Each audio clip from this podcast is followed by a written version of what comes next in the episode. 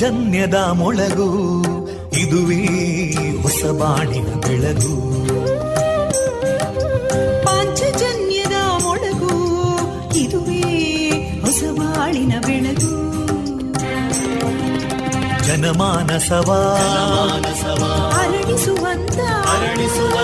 ಜನಮಾನಸವ ಅರಳಿಸುವಂತ ವಿವೇಕವಾಣಿಯ ಮೊಳಗು, ಸುಖ ದುಃಖಗಳಿಗೆ ತಾಕೊರಳಾಗುವ ನೆಲಪ್ರೀತಿಯದಿ ಮೊಳಗು, ಇದುವೇ ಹೊಸಬಾಣಿನ ಬೆಳಗು, ಇದುವೇ ಪಾಂಚಜನ್ಯದ ಮೊಳಗು, ಇದುವೇ ಪಾಂಚಜನ್ಯದ ಮೊಳಗು. ವಂದೇ ಮಾತರಂ, ವಂದೇ ಮಾತರಂ, ಸುಜಲಾಂ ಸುಫಲಾಂ ಮಲಯಜ ಶೀತಲಾಂ ಸಸ್ಯಶ್ಯಾಮಲಾಂ ಮಾತರಂ ವಂದೇ ಮಾತರಂ. ಶುಭ್ರಜೋತ್ಸ್ನಾ ಪುಲಕಿತಯಾಮಿನೀ ಫುಲ್ಲಕುಸುಮಿತಾ ಧ್ರುಮದಳಶೋಭಿನೀ ಸುಹಾಸಿನೀಂ ಸುಮಧುರಭಾಷಿಣೀಂ ಸುಖದಾಂ ವರದಾಂ ಮಾತರಂ ವಂದೇ ಮಾತರಂ. ಕೋಟಿ ಕೋಟಿ ಕಂಠ ಕಲಕಲ ನಿನಾದ ಕರಾಲೇ, ಕೋಟಿ ಕೋಟಿ ಭುಜೈದೃತ ಕರಕಲವಾಲೇ, ಅಬಲಾಂ ಕೇನೋ ಮಾಯೇತೋ ಬಲೇ ಬಹುಬಲಧಾರಿಣೀ ನಮಾಮಿ ತಾರಿಣೀ ರಿಪುದಲವಾರಿಣೀ ಮಾತರಂ ವಂದೇ ಮಾತರಂ. ತುಮಿ ವಿದ್ಯಾ ತುಮಿ ಧರ್ಮ ತುಮಿ ಹೃದಿ ತುಮಿ ಮರ್ಮ, ತ್ವಂ ಹಿ ಪ್ರಾಣ ಶರೀರೇ ಬಾಹುತೇ ತುಮಿ ಮಾ ಶಕ್ತಿ, ಹೃದಯೇ ತುಮಿ ಮಾ ಭಕ್ತಿ, ತೋಮಾರಯಿ ಪ್ರತಿಮಾ ಗಡಿ ಮಂದಿರೇ ಮಂದಿರೇ ವಂದೇ ಮಾತರಂ.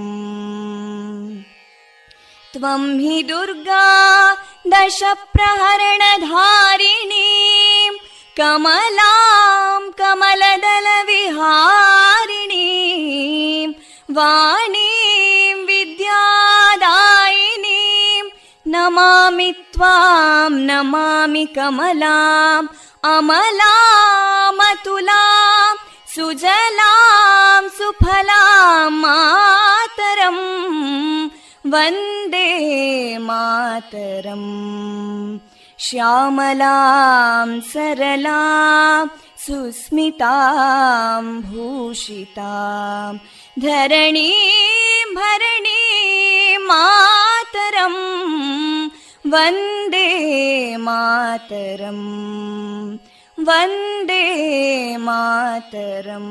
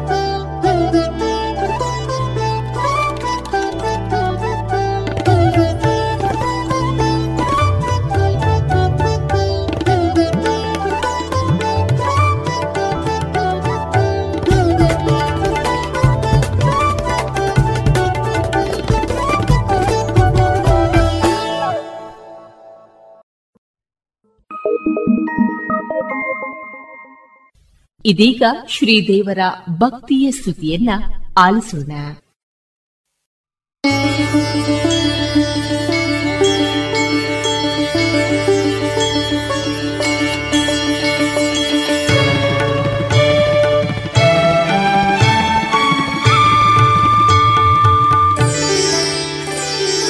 ಬಾರಯ್ಯ ಮನೆಗೆ ಸೂರ್ಯನಾರಾಯಣನೇ, ಸ್ವಾಮಿ ಬಾರಯ್ಯ ಮನೆಗೆ ಸೂರ್ಯನಾರಾಯಣನೇ, ಭಕ್ತಿ ಪೂಜೆ ಸಲ್ಲಿಸುವೆ ನಿನಗೆ ದೇವನೇ, ಭಕ್ತಿ ಪೂಜೆ ಸಲ್ಲಿಸುವೆ ನಿನಗೆ ದೇವನೇ, ನಿನ್ನ ನೆನೆಯುತ್ತಲೀ ಬರುತ್ತಿಹೆವು ಗುಡಿಗೆ ದೇವನೇ, ನಿನ್ನ ನೆನೆಯುತ್ತಲೀ ಬರುತ್ತಿಹೆವು ಗುಡಿಗೆ ದೇವನೇ, ಹರಸಿ ನಡೆಸಯ್ಯ ಸೂರ್ಯನಾರಾಯಣನೇ, ಭಕ್ತರ ಭಾಗ್ಯವಾಗಿ ಬಾ ದೇವನೇ, ಭಕ್ತರ ಕಾಪಾಡು ಆದಿತ್ಯನೇ.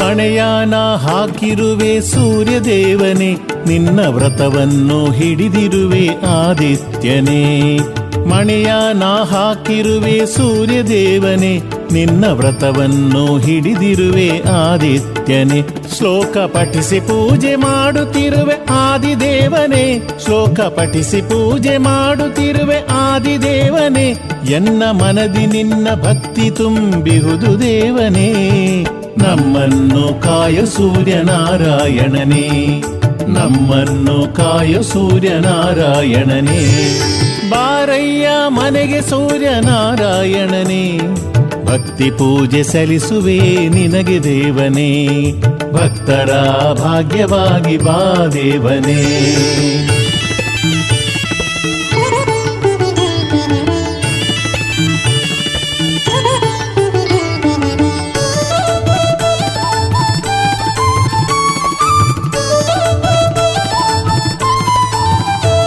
ಸತ್ರಾಜಿತನಿಗೆ ಶಮಂತಕ ಮಣಿ ಕೊಟ್ಟವನೇ, ಕುಕ್ಕುಟವ ಸೃಷ್ಟಿಸಿದ ಪರಮಾತ್ಮನೇ, ಸತ್ರಾಜಿತನಿಗೆ ಶಮಂತಕ ಮಣಿ ಕೊಟ್ಟವನೇ, ಕುಕ್ಕುಟವ ಸೃಷ್ಟಿಸಿದ ಪರಮಾತ್ಮನೇ, ರಥಸಪ್ತಮಿ ವ್ರತಗೈಯೇ ಭಾಗ್ಯ ಇವನೇ,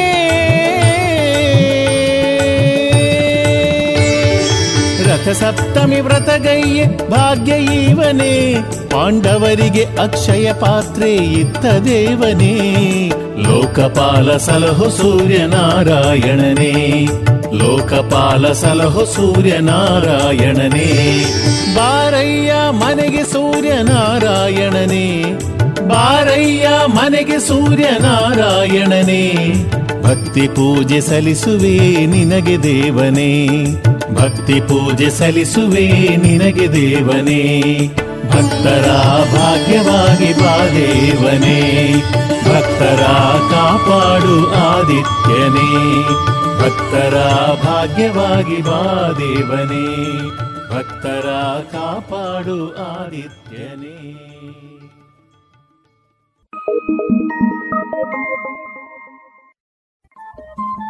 ರೇಡಿಯೋ ಪಾಂಚಜನ್ಯ 90.8 ಎಫ್ಎಂ ಸಮುದಾಯ ಬಾನುಲಿ ಕೇಂದ್ರ ಪುತ್ತೂರು. ಇದು ಜೀವ ಜೀವದ ಸ್ವರ ಸಂಚಾರ.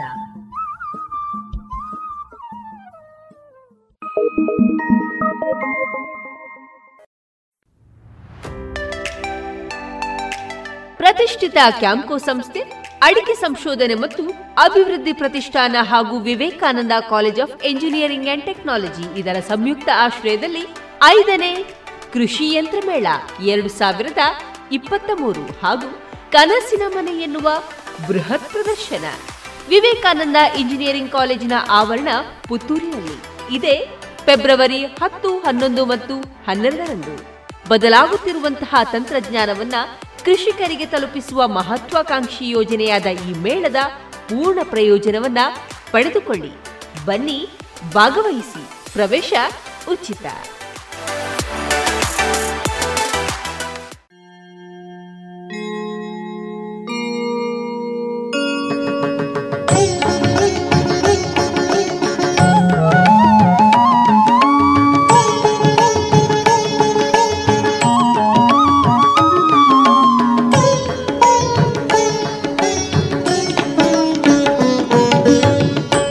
ರಥಸಪ್ತಮಿ ರಥಸಪ್ತಮಿ ರಥಸಪ್ತಮಿ ರಥಸಪ್ತಮಿ ಮಾಘ ಶುದ್ಧ ಸಪ್ತಮಿ ದಿನದಿ ರಥ ದೊರೆತ ಶುಭಗಳಿಗೆ ರಥಸಪ್ತಮಿ ಆಯ್ತು ರಥಸಪ್ತಮಿ ರಥಸಪ್ತಮಿ ಮಾಘ ಶುದ್ಧ ಸಪ್ತಮಿ ದಿನದಿ ರಥ ದೊರೆತ ಶುಭಗಳಿಗೆ ರಥಸಪ್ತಮಿ ಆಯ್ತು ರಥಸಪ್ತಮಿ ರಥಸಪ್ತಮಿ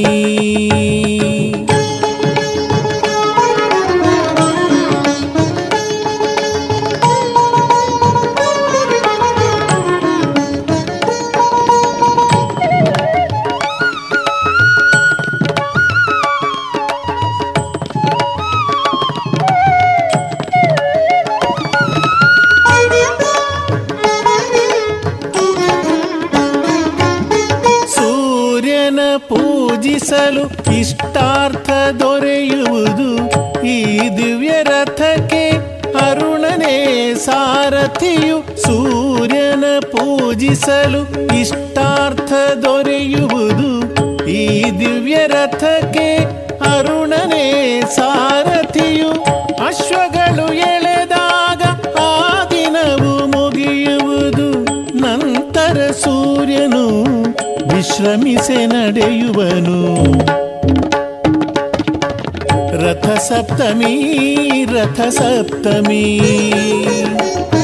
ಮಾಘ ಶುದ್ಧ ಸಪ್ತಮಿ ದಿನದಿ ರಥ ದೊರೆತ ಶುಭಗಳಿಗೆ ರಥಸಪ್ತಮಿ ಆಯ್ತು ರಥಸಪ್ತಮಿ ರಥಸಪ್ತಮಿ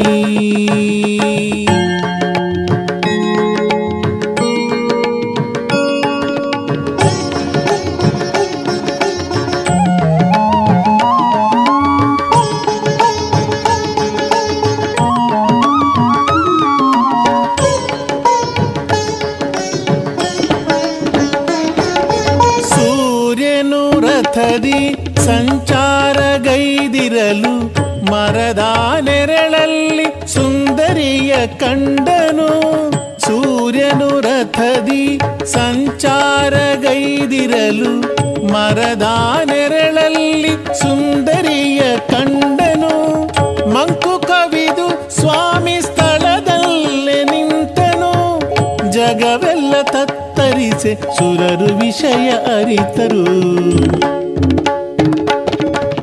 ರಥಸಪ್ತಮಿ ರಥಸಪ್ತಮಿ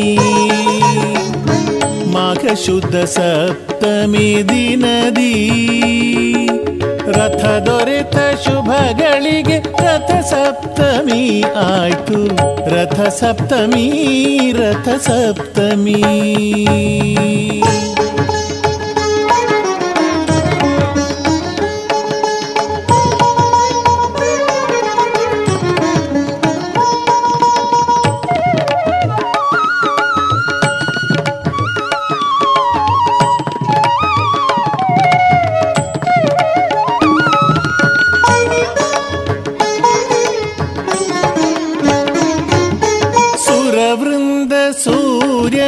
ಜತೆಯಲ್ಲಿ ಸಾಗಿತು ಸಂಜ್ಞಾದೇವಿಗೆ ವಿಷಯವ ಅರುಹಿತು ಸುರವೃಂದ ಸೂರ್ಯನ ಜೊತೆಯಲ್ಲಿ ಸಾಗಿತು ಸಂಜ್ಞಾದೇವಿಗೆ ವಿಷಯವ ಅರುಹಿತು ಸಂಜ್ಞಾದೇವಿಯ ಒಪ್ಪಿಗೆಯ ತಾನೀಡೆ ಸೂರ್ಯನಿಗೂ ಸಂಜ್ಞಳಿಗೂ ಕಲ್ಯಾಣ ನಡೆಯಿತು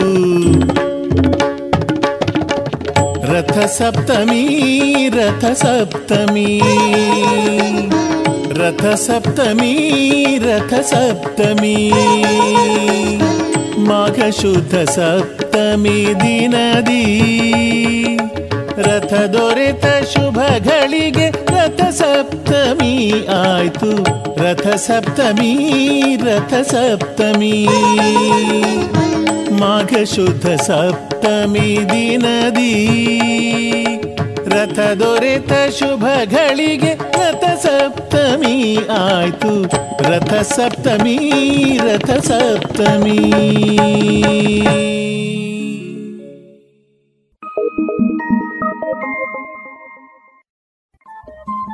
ರೇಡಿಯೋ ಪಾಂಚಜನ್ಯ 90.8 ಎಫ್ಎಂ ಸಮುದಾಯ ಬಾನುಲಿ ಕೇಂದ್ರ ಪುತ್ತೂರು. ಇದು ಜೀವ ಜೀವದ ಸ್ವರ ಸಂಚಾರ.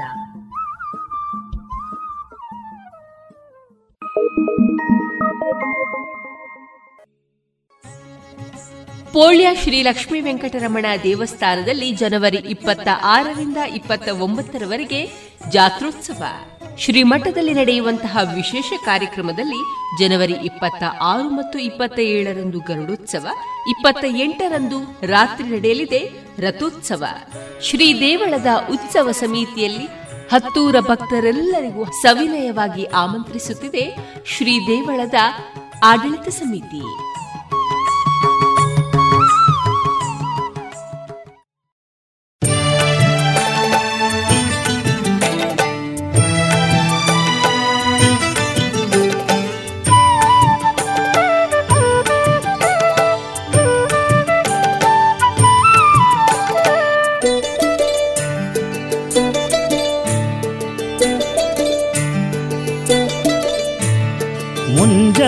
ಆರತಿ ನಿನಗಯ್ಯ ಸೂರ್ಯನೇ ಏಳಯ್ಯ ಬೆಳಕಾಗಿ ಬಾ, ಕಡಲೆಂಬ ಭಕ್ತಿಯೊಳು ಬೆಳಗುತ್ತ ಲೋಕವ ಪಾಲಿಸೇ ಬೆಳಕಾಗಿ ಬಾ. ಬೆಳಗಿನ ವಂದನೆ ಸುಪ್ರಭಾತವು ನಿನಗೆ ಶ್ರೀ ಸೂರ್ಯನಾರಾಯಣ. ಜಗವನ್ನು ದಿನ ಬೆಳಗುತ್ತಲೇ ಶುಭ ದರುಶನದಿ ಪರಿಪಾಲಿಸುವ ಜಗದಾಪಿತನೇ ಜಗವಂದಿತನೇ ಶುಭ ಸುಪ್ರಭಾತವೋ ಸೂರ್ಯನೇ.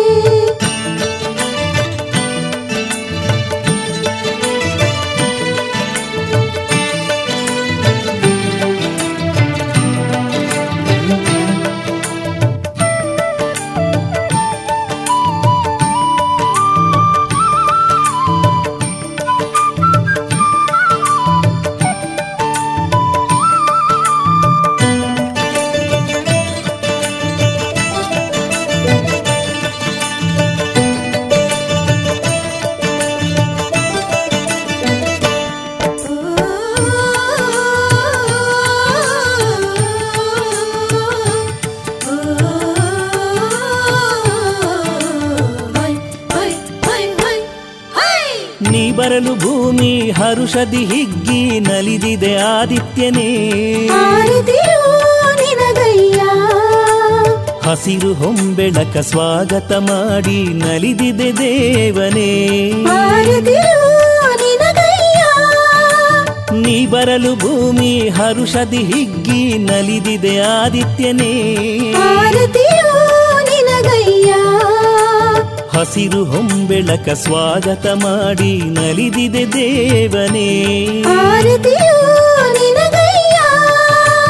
ಮಿನ ಮಿನ ಮಂಜು ಕರಗುತ್ತಾ ನಿನ್ನ ಪಾದವ ತೊಳೆಯ ಬಂದಿಹುದು, ಮಿನ ಮಿನ ಮಂಜು ಕರಗುತ್ತಾ ನಿನ್ನ ಪಾದವ ತೊಳೆಯ ಬಂದಿಹುದು, ಪ್ರಕೃತಿಯು ನಮಿಸುತ್ತಿಹುದು.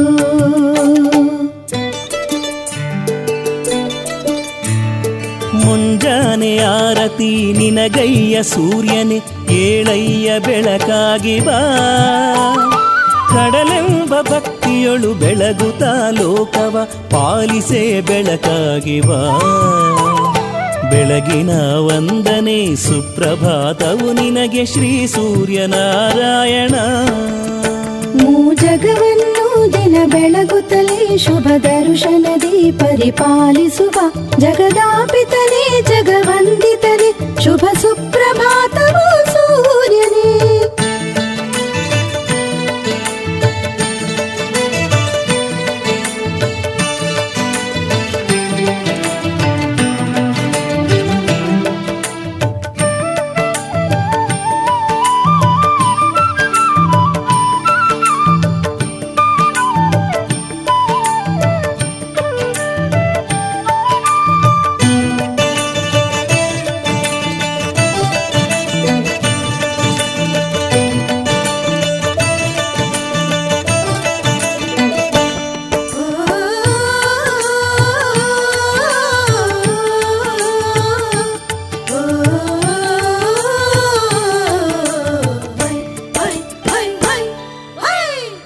ಒಡನೆ ನೀನು ಬರಲು ಕೈಲಾಸವೇ ಇಳಿವುದು ಧರೆಯಲ್ಲಿ.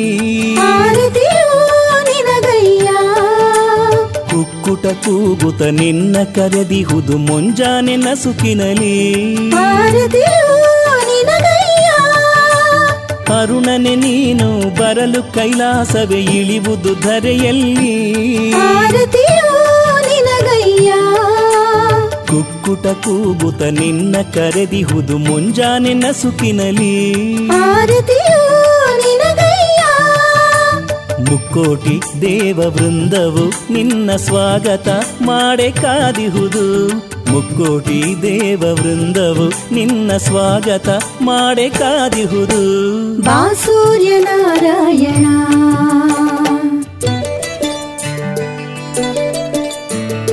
ಮುಂಜಾನೆ ಆರತಿ ನಿನಗಯ್ಯ ಸೂರ್ಯನೇ ಕೇಳಯ್ಯ ಬೆಳಕಾಗಿ ಬಾ. ಕಡಲೆಂಬ ಭಕ್ತಿಯೊಳು ಬೆಳಗುತ್ತಾ ಲೋಕವ ಪಾಲಿಸೆ ಬೆಳಕಾಗಿ ಬಾ. ಬೆಳಗಿನ ವಂದನೆ ಸುಪ್ರಭಾತವು ನಿನಗೆ ಶ್ರೀ ಸೂರ್ಯನಾರಾಯಣ. ಜಗವನ್ನು ದಿನ ಬೆಳಗುತ್ತಲೇ ಶುಭ ದರುಶನದಿ ಪರಿಪಾಲಿಸುವ ಜಗದಾಪಿತನೇ ಜಗವಂದಿತನೇ ಶುಭ ಸುಪ್ರಭಾತವು ಸೂರ್ಯನೇ.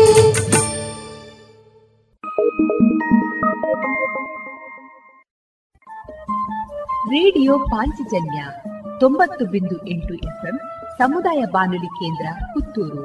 ಇದು ಜೀವ ಜೀವದ ಸ್ವರ ಸಂಚಾರ.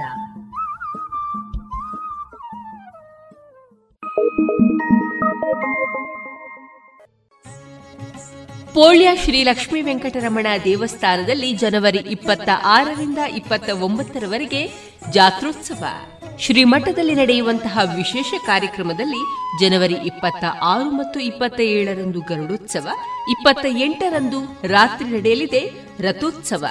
ಶ್ರೀ ದೇವಳದ ಉತ್ಸವ ಸಮಿತಿಯಲ್ಲಿ ಹತ್ತೂರ ಭಕ್ತರೆಲ್ಲರಿಗೂ ಸವಿನಯವಾಗಿ ಆಮಂತ್ರಿಸುತ್ತಿದೆ ಶ್ರೀ ದೇವಳದ ಆಡಳಿತ ಸಮಿತಿ.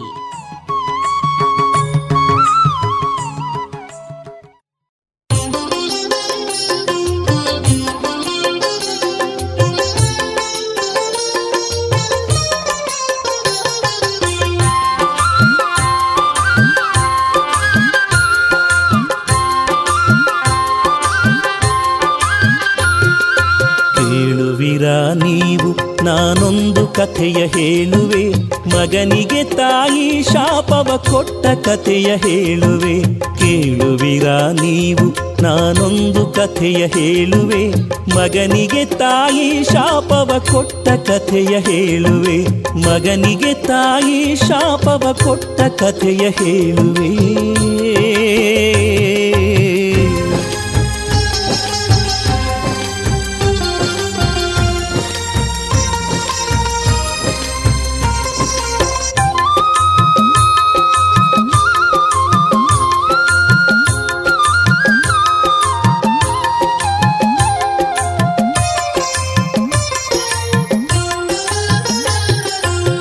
ಸವಿತೃ ತನ್ನ ಹೆಂಡತಿಯ ಶಂಕಿಸಿದ ಜಗದ ಆರಂಭಿಕ ಸತ್ಯ ನ್ಯಾಯದೊಡೆಯನು.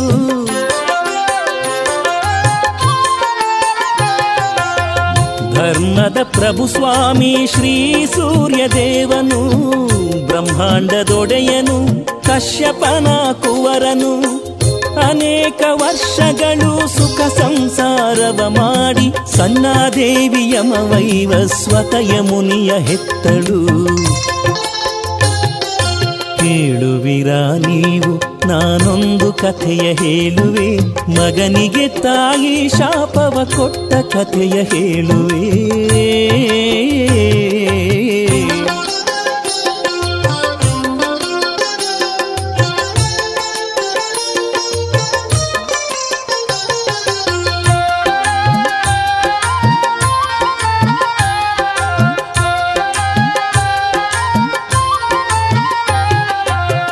ಸೂರ್ಯನ ಪ್ರಖರತೆ ಶಾಖತಾಳದ ಸಂಜ್ಞಾ ತನ್ನ ಛಾಯೆಗೆ ಜೀವವನ್ನೇ ತುಂಬಿಸಿ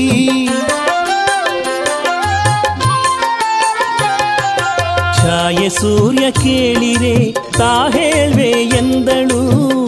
ಯಮನು ಮಲತಾಯಿ ನಿಂದೆಯ ಸಹಿಸದೆ ಒದೆಯಲು ಛಾಯೆಯು ಯಮಗೆ ಶಾಪವಿತ್ತಳು.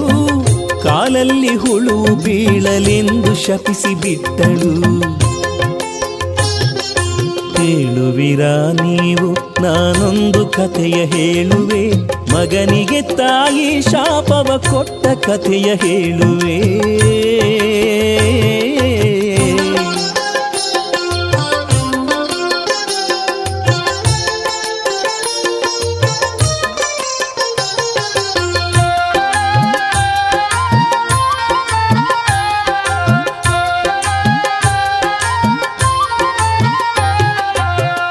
ಯಮನ ಕಾಲದು ರಣದಿ ಊದಿಕೊಳ್ಳಲು ಸೂರ್ಯನು ಹುಂಜವ ಸೃಷ್ಟಿಸಿ ಕೊಟ್ಟನು.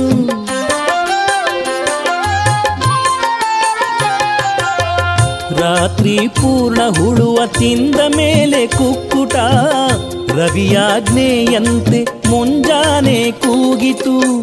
ಮಾವನ ಆಜ್ಞೆಗೆ ರವಿ ಕಿರಣವ ತುಂಡರಿಸಿಕೊಂಡು ವಿಷ್ಣುವಿಗೆ ಸುದರ್ಶನ ಚಕ್ರವಾಯಿತು. ಕೇಳುವಿರಾ ನೀವು ನಾನೊಂದು ಕಥೆಯ ಹೇಳುವೆ, ಮಗನಿಗೆ ತಾಯಿ ಶಾಪವ ಕೊಟ್ಟ ಕಥೆಯ ಹೇಳುವೆ.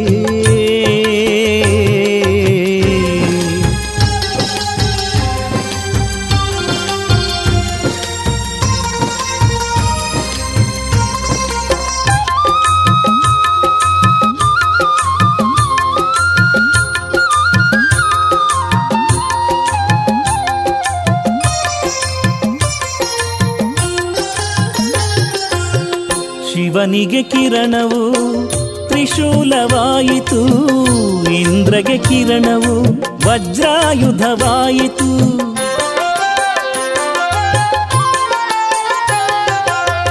ಶಿವನಿಗೆ ಕಿರಣವು ತ್ರಿಶೂಲವಾಯಿತು, ಇಂದ್ರಗೆ ಕಿರಣವು ವಜ್ರಾಯುಧವಾಯಿತು. ಸತಿಪತಿ ಸೇರಿದರು ಲೋಕ ನಲಿ ನಲಿಯಿತು, ಜಗದಾರಂಭಕನ ಕೃಪೆಗೆ ಲೋಕ ಬೆಳಗಿತು. ಕೇಳುವಿರಾ ನೀವು ನಾನೊಂದು ಕಥೆಯ ಹೇಳುವೆ, ಮಗನಿಗೆ ತಾಯಿ ಶಾಪವ ಕೊಟ್ಟ ಕಥೆಯ ಹೇಳುವೆ. ಕೇಳುವಿರಾ ನೀವು ನಾನೊಂದು ಕಥೆಯ ಹೇಳುವೆ, ಮಗನಿಗೆ ತಾಯಿ ಶಾಪವ ಕೊಟ್ಟ ಕಥೆಯ ಹೇಳುವೆ. ಮಗನಿಗೆ ತಾಯಿ ಶಾಪವ ಕೊಟ್ಟ ಕಥೆಯ ಹೇಳುವೆ. ಮಗನಿಗೆ ತಾಯಿ ಶಾಪವ ಕೊಟ್ಟ ಕಥೆಯ ಹೇಳುವೆ.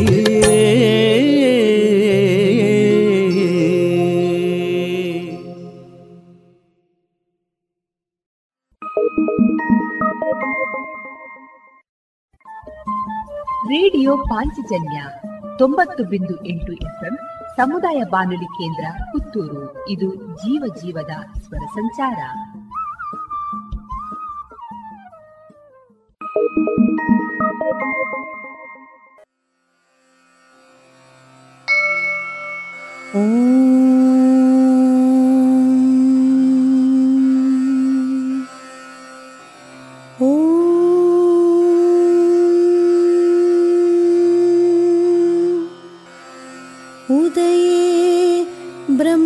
स्वरूपाय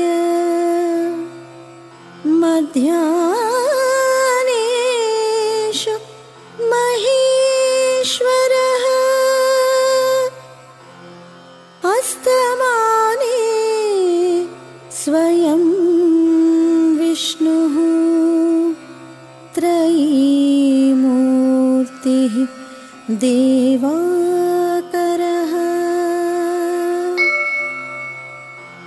जपाकुसुम संकाशं काश्यपेयं महाद्युतिं तमोघ्नं सर्वलोकानां प्रणतो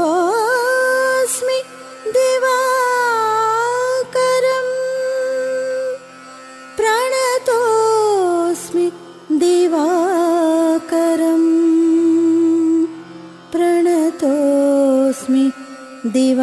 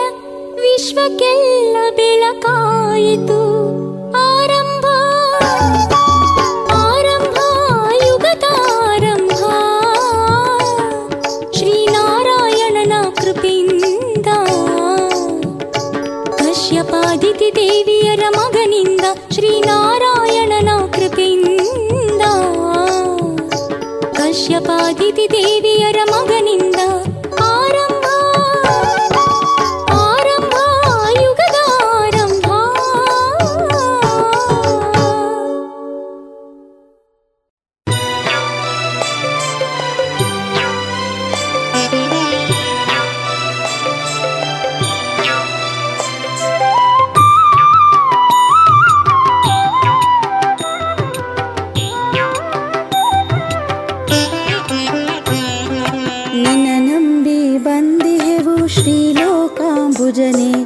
ಇಷ್ಟಾರ್ಥವೃದ್ಧಿಸುವ ಶ್ರೀ ವಿಶ್ವನಾಥನೆ, ನಿನ ನಂಬಿ ಬಂದಿಹೆವು ಶ್ರೀ ಲೋಕಾಂಬುಜನೆ.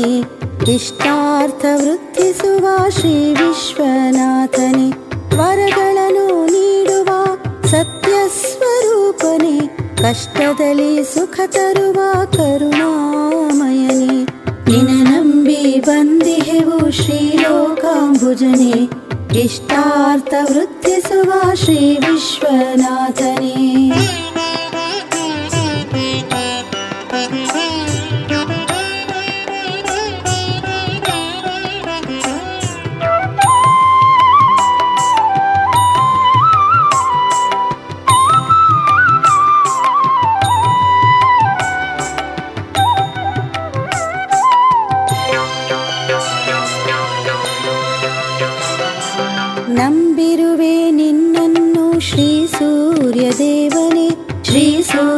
ದೇವನೇ ಶ್ರೀಮನ್ನಾರಾಯಣನ ಚೈತನ್ಯದವನೇ ಚೈತನ್ಯದವನೇ, ಗ್ರಹದ ಜ್ಯೋತಿಯ ಒಳಗೆ ನೀ ಶ್ರೇಷ್ಠವಂತೆ, ಗ್ರಹದ ಜ್ಯೋತಿಯ ಒಳಗೆ ನೀ ಶ್ರೇಷ್ಠವಂತೆ, ಭುವಿಯಲ್ಲಿನ ಭಕ್ತರಿಗೆ ನೀ ಒಡೆಯನಂತೆ, ಭುವಿಯಲ್ಲಿನ ಭಕ್ತರಿಗೆ ನೀ ಒಡೆಯನಂತೆ. ನಿನ್ನ ನಂಬಿ ಬಂದಿಹೆವು ಶ್ರೀ ಲೋಕಾಂಬುಜನೆ, ಇಷ್ಟಾರ್ಥ ವೃತ್ತಿಸುವ ಶ್ರೀ ವಿಶ್ವನಾಥನೇ.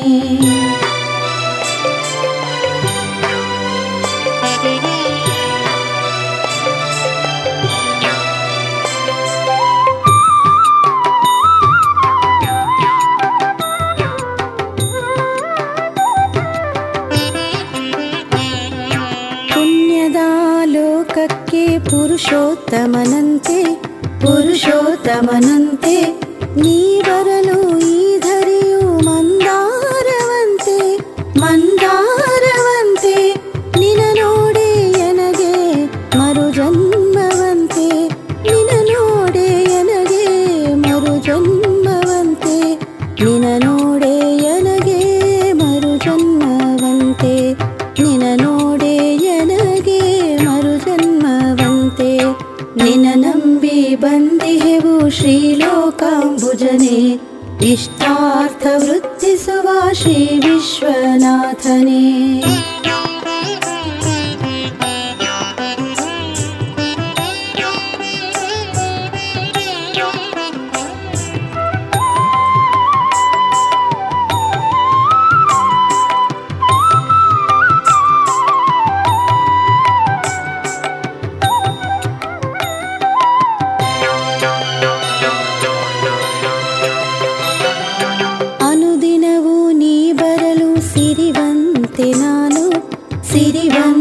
ನಾನು ಪ್ರತಿದಿನವೂ ನಿನ ನೆನೆಯೇ ಭಾಗ್ಯವಂತೆ ನಾನು ಭಾಗ್ಯವಂತೆ ನಾನು, ಬೆಂದ ಭಕ್ತರಿಗೆ ನೀ ಬಂಗಾರವಯ್ಯ, ರೈತರಿಗೆ ಸೂರ್ಯ ನೀ ಶೃಂಗಾರವಯ್ಯ, ನಾರಾಯಣ ಚೈತನ್ಯ ಶಕ್ತಿ ವಂದಿತನೇ, ಬೆಳಕಾಗಿ ಎನ್ನಲ್ಲಿ ನೆಲೆಸು ಪರಮಾತ್ಮನೇ. ನಿನ್ನ ನಂಬಿ ಬಂದಿಹೆವು ಶ್ರೀ ಲೋಕಾಂಬುಜನೆ, ಇಷ್ಟಾರ್ಥ ವೃತ್ತಿಸುವ ಶ್ರೀ ವಿಶ್ವನಾಥನೇ. ನಿನ್ನ ನಂಬಿ ಬಂದಿಹೆವು ಶ್ರೀ ಲೋಕಾಂಬುಜನೆ, ಇಷ್ಟಾರ್ಥ ವೃತ್ತಿಸುವ ಶ್ರೀ ವಿಶ್ವನಾಥನೇ, ವರಗಳನ್ನು ನೀಡುವ ಸತ್ಯಸ್ವರೂಪನೇ, ಕಷ್ಟದಲ್ಲಿ ಸುಖ ತರುವ ಕರುಣಾಮಯನೇ. ನಿನ ನಂಬಿ ಬಂದಿಹೆವು ಶ್ರೀ ಲೋಕಾಂಬುಜನೆ, ಇಷ್ಟಾರ್ಥ ವೃತ್ತಿಸುವ ಶ್ರೀ ವಿಶ್ವನಾಥನೇ, ಇಷ್ಟಾರ್ಥ ವೃತ್ತಿಸುವ ಶ್ರೀ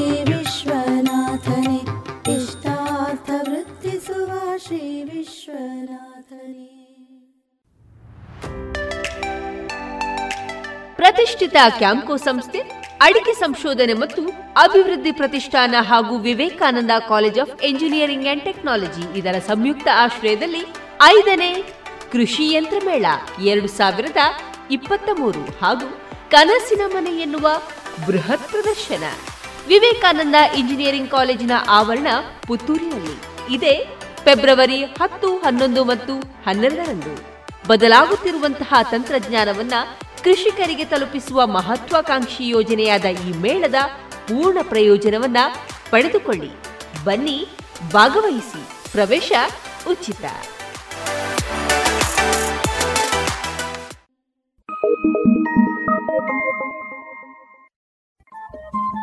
ರೇಡಿಯೋ ಪಾಂಚಜನ್ಯ 90.8 FM ಸಮುದಾಯ ಬಾನುಲಿ ಕೇಂದ್ರ ಪುತ್ತೂರು. ಇದು ಜೀವ ಜೀವದ ಸ್ವರ ಸಂಚಾರ.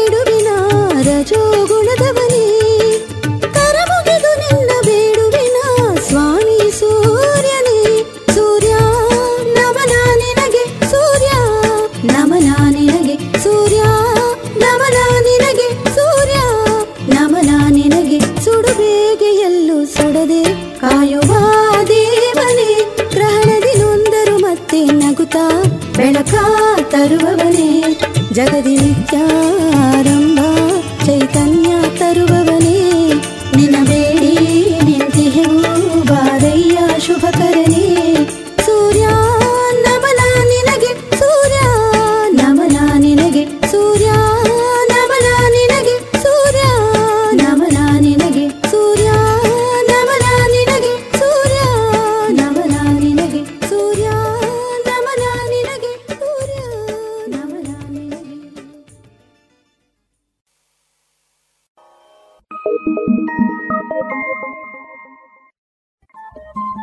ರೇಡಿಯೋ ಪಾಂಚಜನ್ಯ 90.8 ಎಫ್ಎಂ ಸಮುದಾಯ ಬಾನುಲಿ ಕೇಂದ್ರ ಪುತ್ತೂರು. ಇದು ಜೀವ ಜೀವದ ಸ್ವರ ಸಂಚಾರ.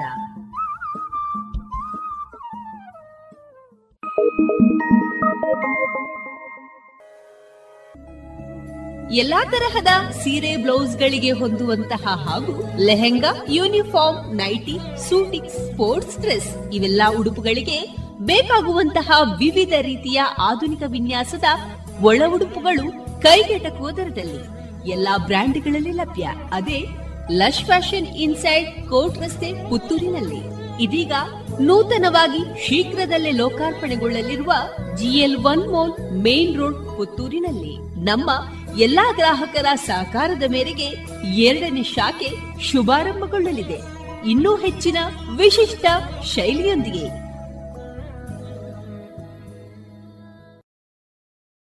ಮಾರುಕಟ್ಟೆ ಧಾರಣೆ ಇಂತಿದೆ.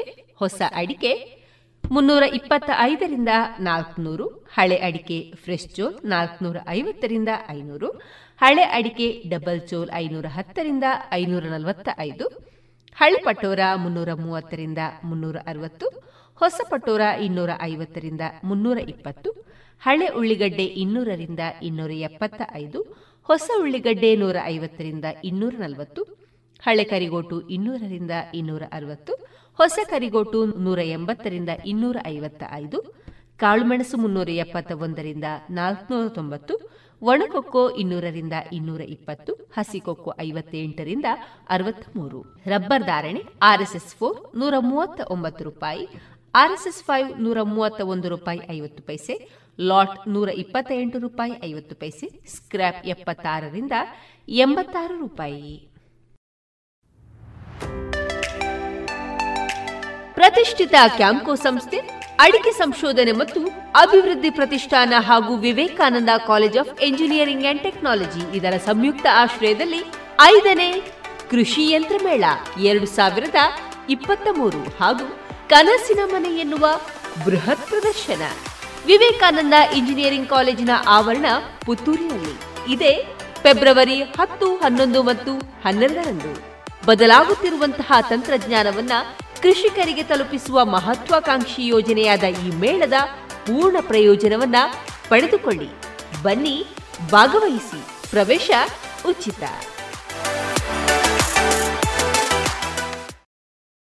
ಗೌರವಾನ್ವಿತ ನಾಗರಿಕರೇ, ಮೇಲಿಂದ ಮೇಲೆ ತಲೆನೋವು, ತಲೆ ತಿರುಗುವುದು, ಉಸಿರಾಟದ ಸಮಸ್ಯೆ, ದೃಷ್ಟಿಯ ಸಮಸ್ಯೆಗಳು, ಅನಿಯಮಿತ ಹೃದಯ ಬಡಿತ ಇದು ಅಧಿಕ ರಕ್ತದೊತ್ತಡದ ಲಕ್ಷಣಗಳಾಗಿವೆ. ಇದನ್ನು ನಿಯಂತ್ರಿಸಲು ಉಪ್ಪು, ಉಪ್ಪಿನಕಾಯಿ, ಕರಿದ ಪದಾರ್ಥಗಳನ್ನು ಸೇವಿಸಬೇಡಿ. ಧೂಮಪಾನ, ಮದ್ಯಪಾನ ಮತ್ತು ತಂಬಾಕು ಪದಾರ್ಥಗಳನ್ನು ಸೇವಿಸಬಾರದು. ದಿನನಿತ್ಯ ದೈಹಿಕ ಚಟುವಟಿಕೆ, ಯೋಗ ಮತ್ತು ವ್ಯಾಯಾಮವನ್ನು ತಪ್ಪದೇ ಮಾಡಿ. ನಿಮ್ಮ ಬಿಪಿಯನ್ನು ನಿಯಮಿತವಾಗಿ ಹತ್ತಿರದ ಆರೋಗ್ಯ ಕೇಂದ್ರದಲ್ಲಿ ಪರೀಕ್ಷಿಸಿ ಮತ್ತು ಸಲಹೆಗಳನ್ನು ಪಡೆದುಕೊಂಡು ಮುಂಜಾಗ್ರತೆ ವಹಿಸಿ. ಇದು ಜಿಲ್ಲಾ NCD ವಿಭಾಗ, ಆರೋಗ್ಯ ಇಲಾಖೆ, ದಕ್ಷಿಣ ಕನ್ನಡ ಜಿಲ್ಲೆ ಇವರ ಪ್ರಕಟಣೆ.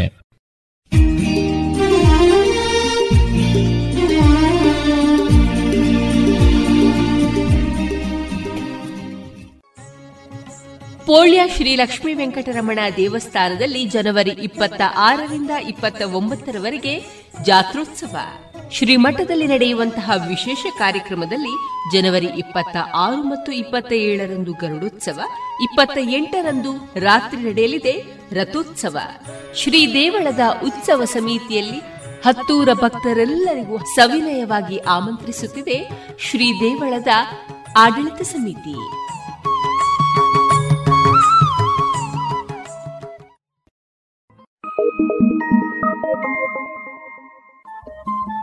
ರೇಡಿಯೋ ಪಾಂಚಜನ್ಯ 90.8 ಎಫ್ಎಂ ಸಮುದಾಯ ಬಾನುಲಿ ಕೇಂದ್ರ ಪುತ್ತೂರು. ಇದು ಜೀವ ಜೀವದ ಸ್ವರ ಸಂಚಾರ.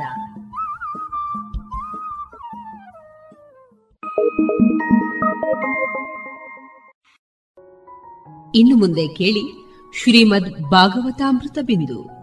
ವಾಚಿಸುವವರು ಸುಬುದ್ಧಿ ದಾಮೋದರ ದಾಸ್. ಈ ಕಾರ್ಯಕ್ರಮದ ಪ್ರಸ್ತುತಿ ಇಸ್ಕಾನ್ ಶ್ರೀ ಶ್ರೀ ರಾಧಾ ಗೋವಿಂದ ಮಂದಿರ, ಮಂಗಳೂರು. ಹರೇ ಕೃಷ್ಣ.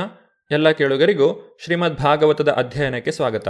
ಶಮೀಕ ಋಷಿಗಳ ಮಗನಾದಂತಹ ಶೃಂಗಿಯಿಂದ ಶಪಿತನಾಗಿ ಮಹಾರಾಜ ಪರೀಕ್ಷಿತನು ಗಂಗಾ ತಟದಲ್ಲಿ ಬಂದು ಕುಳಿತಿದ್ದಾನೆ. ಗಂಗಾ ನದಿಯು ಭಗವಂತನ ಪಾದಧೂಳಿ ಮತ್ತು ತುಳಸಿ ಪತ್ರಗಳಿಂದ ಮಿಶ್ರಿತವಾದ ಪವಿತ್ರ ಜಲವನ್ನು ಹೊಂದಿದೆ. ಆದ್ದರಿಂದ ಆ ನೀರು ಮೂರು ಲೋಕಗಳನ್ನು ಒಳಗೂ ಹೊರಗೂ ಪವಿತ್ರಗೊಳಿಸುತ್ತದೆ. ಮರಣ ವಿಧಿಗೆ ಗುರಿಯಾದ ಪ್ರತಿಯೊಬ್ಬನೂ ಈ ನದಿಯ ಆಶ್ರಯವನ್ನು ಪಡೆಯಬೇಕು. ಪರೀಕ್ಷಿತ ಮಹಾರಾಜನು ಅಂತಿಮವಾಗಿ ಗಂಗಾ ನದಿಯ ತೀರದಲ್ಲಿ ಆ ಮರಣಾಂತ ನಿರಶನ ವ್ರತ ಕೈಗೊಂಡನು. ಭಗವಾನ್ ಶ್ರೀಕೃಷ್ಣನ ಪಾದ ಕಮಲಗಳಲ್ಲಿ ತನ್ನನ್ನು ಸಮರ್ಪಿಸಿಕೊಂಡನು. ಪರೀಕ್ಷಿತ ಮಹಾರಾಜನು ಸಕಲ ಸಂಬಂಧಗಳು ಮತ್ತು ವ್ಯಾಮೋಹಗಳಿಂದ ಮುಕ್ತನಾದನು. ಪರೀಕ್ಷಿತ ಮಹಾರಾಜನು ಗಂಗಾ ನದಿಯ ತಟದಲ್ಲಿ ಅಮರಣಾಂತ ನಿರಶನ ವ್ರತವನ್ನು ಕೈಗೊಂಡಿದ್ದಾನೆ ಎಂಬ ವಿಚಾರವನ್ನು ತಿಳಿದಂತಹ ಋಷಿಮುನಿಗಳು ತಮ್ಮ ಶಿಷ್ಯರಿಂದ ಒಡಗೂಡಿ ಅಲ್ಲಿಗೆ ಬಂದು ಸೇರಿದರು. ಬ್ರಹ್ಮಾಂಡದ ನಾನಾ ಭಾಗಗಳಿಂದ ಅತ್ರಿ, ಚವನ, ಶರದ್ವಾನ್, ಅರಿಷ್ಟನೇಮಿ, ಭೃಗು, ವಸಿಷ್ಠ, ಪರಾಶರ, ವಿಶ್ವಾಮಿತ್ರ, ಅಂಗಿರ, ಪರಶುರಾಮ, ಉತಥ್ಯ, ಇಂದ್ರಪ್ರಮದ, ಇದ್ಮವಾಹು, ಮೇಧಾತಿಥಿ, ದೇವಲ, ಆರ್ಷ್ಟಿಶ್ರೇಣ, ಭಾರದ್ವಾಜ, ಗೌತಮ, ಪಿಪ್ಪಲಾದ, ಮೈತ್ರೇಯ, ಔರ್ವ, ಕವಶ, ಕುಂಭಯೋನಿ, ದ್ವೈಪಾಯನ ಮತ್ತು ಮಹಾನ್ ಪುರುಷ ನಾರದರಂತಹ ಮಹರ್ಷಿಗಳು ಅಲ್ಲಿಗೆ ಆಗಮಿಸಿದರು. ಅಲ್ಲಿ ಇನ್ನೂ ಅನೇಕ ದೇವ ಋಷಿಗಳು, ದೊರೆಗಳು ಮತ್ತು ನಾನಾ ಋಷಿಗಳ ವಂಶಜರಾದ ಅರುಣಾದಯರೆಂಬ ವಿಶೇಷ ಕ್ಷತ್ರಿಯರು ಆಗಮಿಸಿದ್ದರು. ಅವರೆಲ್ಲರೂ ಪರೀಕ್ಷಿತ ಚಕ್ರವರ್ತಿಯನ್ನು ಭೇಟಿ ಮಾಡಲು ಒಟ್ಟಾಗಿ ಸೇರಿದಾಗ ಚಕ್ರವರ್ತಿಯು ಅವರನ್ನು ಯಥೋಚಿತವಾಗಿ ಸ್ವಾಗತಿಸಿ ತಲೆಬಾಗಿ ನಮಸ್ಕರಿಸಿದನು. ಎಲ್ಲ ಋಷಿಗಳು ಮತ್ತಿತರರು ಸುಖಾಸೀನರಾದ ಮೇಲೆ ಮಹಾರಾಜನು ಅವರ ಮುಂದೆ ಕೈಮುಗಿದು ವಿನೀತನಾಗಿ ನಿಂತು ಆಮರಣಾಂತ ನಿರಶನ ವ್ರತ ಆಚರಿಸುವ ತನ್ನ ನಿರ್ಧಾರವನ್ನು ಅವರಿಗೆ ತಿಳಿಸಿದನು. ಐಹಿಕ ಮತ್ತು ಪಾರಮಾರ್ಥಿಕ ಲೋಕಗಳೆರಡನ್ನೂ ನಿಯಂತ್ರಿಸುವ ದೇವೋತ್ತಮ ಪರಮಪುರುಷನು ಬ್ರಾಹ್ಮಣನ ಶಾಪರೂಪದಲ್ಲಿ ನನ್ನ ಮೇಲೆ ದಯವಿಟ್ಟು ಅನುಗ್ರಹ ತೋರಿದ್ದಾನೆ. ನಾನು ಸಾಂಸಾರಿಕ ಜೀವನಕ್ಕೆ ಅಂಟಿಕೊಂಡಿದ್ದೆ. ನನ್ನನ್ನು ಅದರಿಂದ ರಕ್ಷಿಸಲು ಭಗವಂತನು ಬಯಸಿದನು. ಎಲೈ ಬ್ರಾಹ್ಮಣರೇ, ನನ್ನನ್ನು ಸಂಪೂರ್ಣ ಶರಣಾಗತ ಆತ್ಮನೆಂದು ಸ್ವೀಕರಿಸಿ. ಭಗವಂತನ ಪ್ರತಿನಿಧಿಯಾದ ತಾಯಿ ಗಂಗೆಯು ನನ್ನನ್ನು ಅದೇ ರೀತಿ ಸ್ವೀಕರಿಸಲಿ. ಏಕೆಂದರೆ ನಾನು ಈಗಾಗಲೇ ಭಗವಂತನ ಪಾದಕಮಲಗಳನ್ನು ಹೃತ್ಪೂರ್ವಕವಾಗಿ ಆಶ್ರಯಿಸಿದ್ದೇನೆ. ಪಕ್ಷಿ ಸರ್ಪವಾಗಲಿ ಅಥವಾ ಬ್ರಾಹ್ಮಣನು ಸೃಷ್ಟಿಸಿದ ಯಾವುದೇ ಮಾಯಾವಸ್ತುವಾಗಲಿ ನನ್ನನ್ನು ಕೂಡಲೇ ಕಚ್ಚಲಿ. ನೀವೆಲ್ಲ ಭಗವಾನ್ ವಿಷ್ಣುವಿನ ಲೀಲೆಗಳನ್ನು ಸ್ತುತಿಸಬೇಕೆಂದಷ್ಟೇ ನಾನು ಬಯಸುತ್ತೇನೆ. ಬ್ರಾಹ್ಮಣರಾದ ನಿಮಗೆಲ್ಲ ಮತ್ತೊಮ್ಮೆ ನಮಸ್ಕರಿಸಿ ನಾನು ಪ್ರಾರ್ಥಿಸುತ್ತೇನೆ. ನಾನು ಮತ್ತೊಮ್ಮೆ ಐಹಿಕ ಜಗತ್ತಿನಲ್ಲಿ ಜನ್ಮವೆತ್ತಿದಲ್ಲಿ ಅನಂತನಾದ ಶ್ರೀಕೃಷ್ಣನೊಂದಿಗೆ ಸಂಪೂರ್ಣವಾಗಿ ಅನುರಕ್ತನಾಗಿ ಅವನ ಭಕ್ತರ ಸಾಹಚರ್ಯ ಹೊಂದಿ ಸಕಲ ಜೀವರಾಶಿಗಳೊಂದಿಗೆ ಸ್ನೇಹ ಸಂಬಂಧವನ್ನು ಹೊಂದುವಂತಾಗಲಿ. ಪರೀಕ್ಷಿತ ಮಹಾರಾಜನು ಸಂಪೂರ್ಣ ಆತ್ಮಸಂಯಮಿಯಾಗಿ ಗಂಗೆಯ ದಕ್ಷಿಣ ತೀರದಲ್ಲಿ ದರ್ಭಾಸನದ ಮೇಲೆ ಕುಳಿತನು. ದರ್ಭೆಯ ಬೇರುಗಳು ಪೂರ್ವ ದಿಕ್ಕಿಗಿದ್ದು ಅವನು ಉತ್ತರಾಭಿಮುಖವಾಗಿದ್ದನು. ತನ್ನ ರಾಜ್ಯವನ್ನು ಮಗನಾದಂತಹ ಜನಮೇಜಯನಿಗೆ ಆಗಲೇ ವಹಿಸಿಕೊಟ್ಟಿದ್ದನು. ಊರ್ಧ್ವಲೋಕದ ಸಕಲ ದೇವತೆಗಳು ರಾಜನ ಕಾರ್ಯವನ್ನು ಸ್ತುತಿಸಿದರು. ಅವರು ಸಂತೋಷದಿಂದ ಭೂಮಿಯ ಮೇಲೆ ಪುಷ್ಪವೃಷ್ಟಿಗೈದು ದೇವದುಂದುಭಿ ಮೊಳಗಿಸಿದರು. ಅಲ್ಲಿ ಸಮಾವೇಶಗೊಂಡಿದ್ದ ಎಲ್ಲ ಮಹರ್ಷಿಗಳು ಪರೀಕ್ಷಿತ ಮಹಾರಾಜನ ನಿರ್ಧಾರವನ್ನು ಹೊಗಳಿದರು.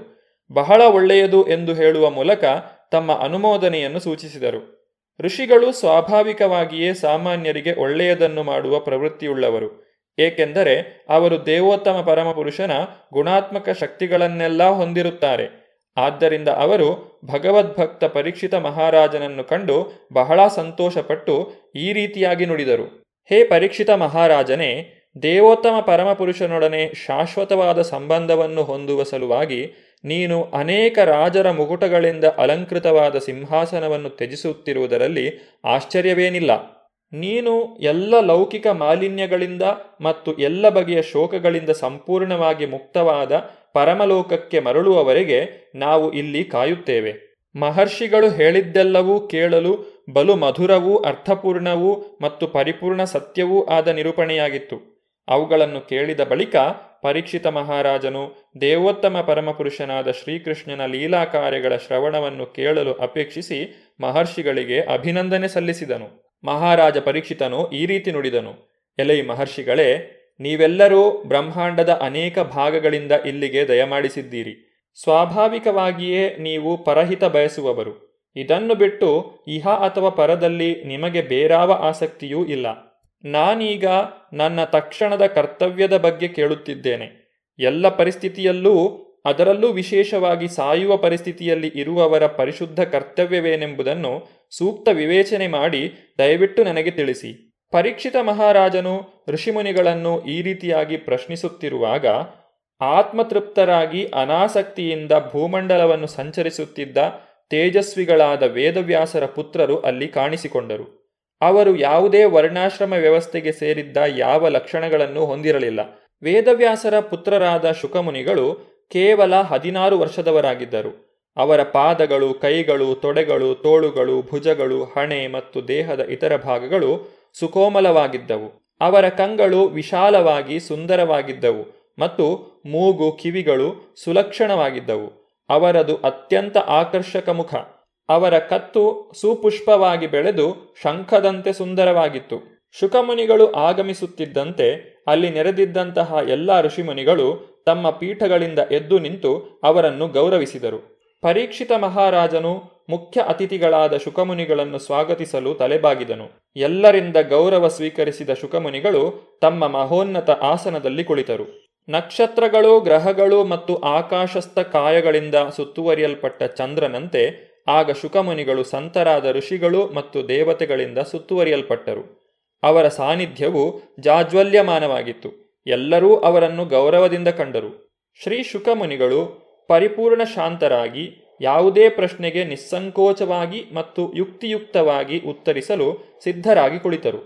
ಮಹಾನ್ ಭಕ್ತ ಪರೀಕ್ಷಿತ ಮಹಾರಾಜನು ಅವರ ಸಮೀಪ ಬಂದು ತಲೆಬಾಗಿ ಅವರಿಗೆ ಗೌರವ ಸಲ್ಲಿಸಿದನು ಮತ್ತು ವಿನಯದಿಂದ ಕೈಜೋಡಿಸಿ ಮಧುರ ವಚನಗಳಿಂದ ಅವರಲ್ಲಿ ಈ ಪ್ರಶ್ನೆಗಳನ್ನು ಕೇಳಿದನು: ಎಲೈ ಬ್ರಾಹ್ಮಣರೇ, ನೀವು ಕೃಪೆಯಿಂದ ಇಲ್ಲಿಗೆ ನನ್ನ ಅತಿಥಿಯಾಗಿ ಆಗಮಿಸಿದ್ದೀರಿ. ನಿಮ್ಮ ಕರುಣೆಯಿಂದ ಭಕ್ತರ ಸೇವೆಯನ್ನು ಮಾಡುವ ಭಾಗ್ಯವು ಇಂದು ನನ್ನದಾಗಿದೆ. ನಿಮ್ಮ ಸ್ಮರಣೆ ಮಾತ್ರದಿಂದಲೇ ನಮ್ಮ ಮನೆಗಳು ಕೂಡಲೇ ಪವಿತ್ರವಾಗುತ್ತವೆ.